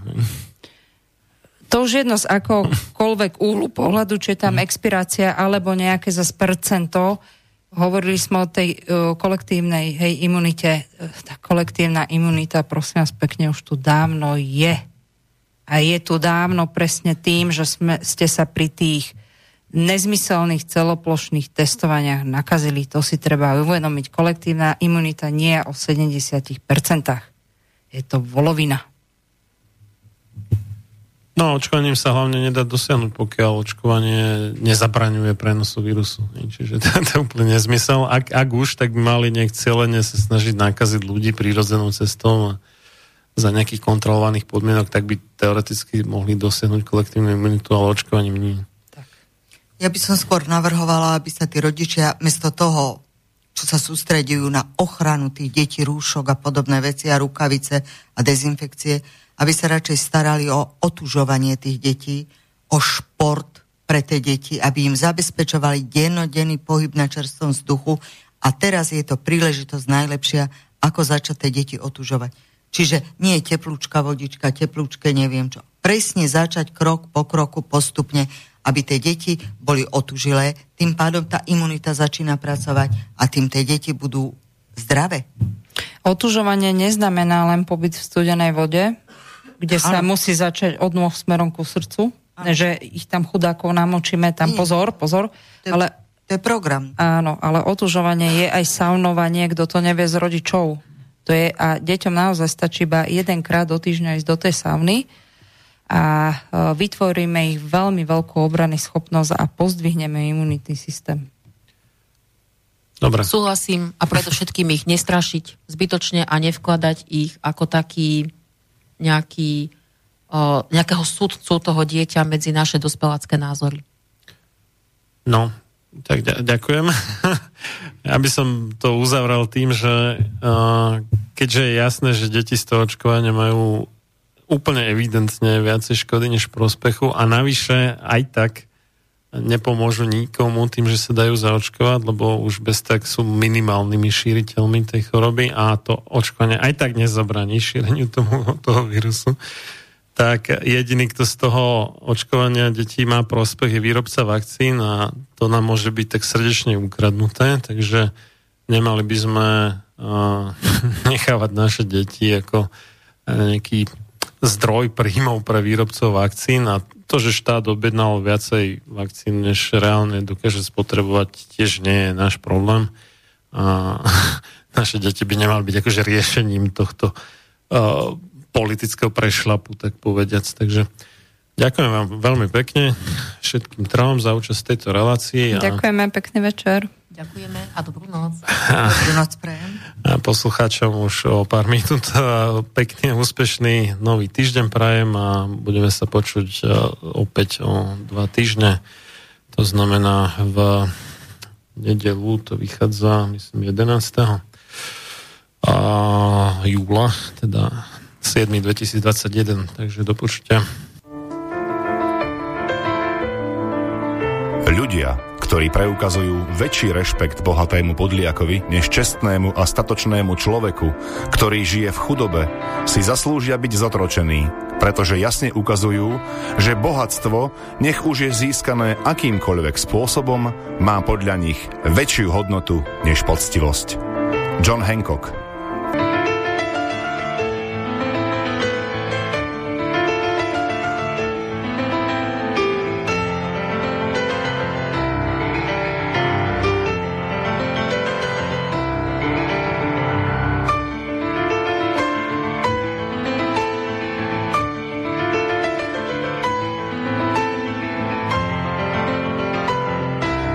Počúvate Slobodný vysielač.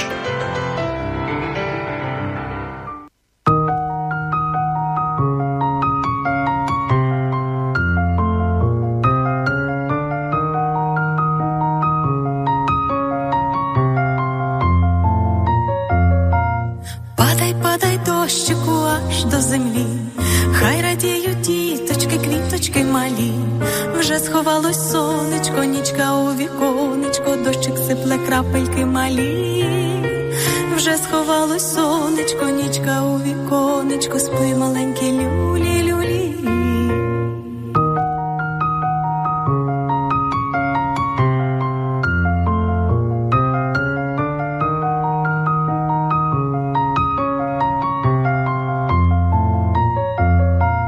Ой, бродив під дощиком сірий муркіт, намочив він лапки та й змерз наче лід. Вусики в сметані, спасибі, скаже мамі, солодко засне наш муркіт. Вусики в сметані, спасибі, скаже мамі,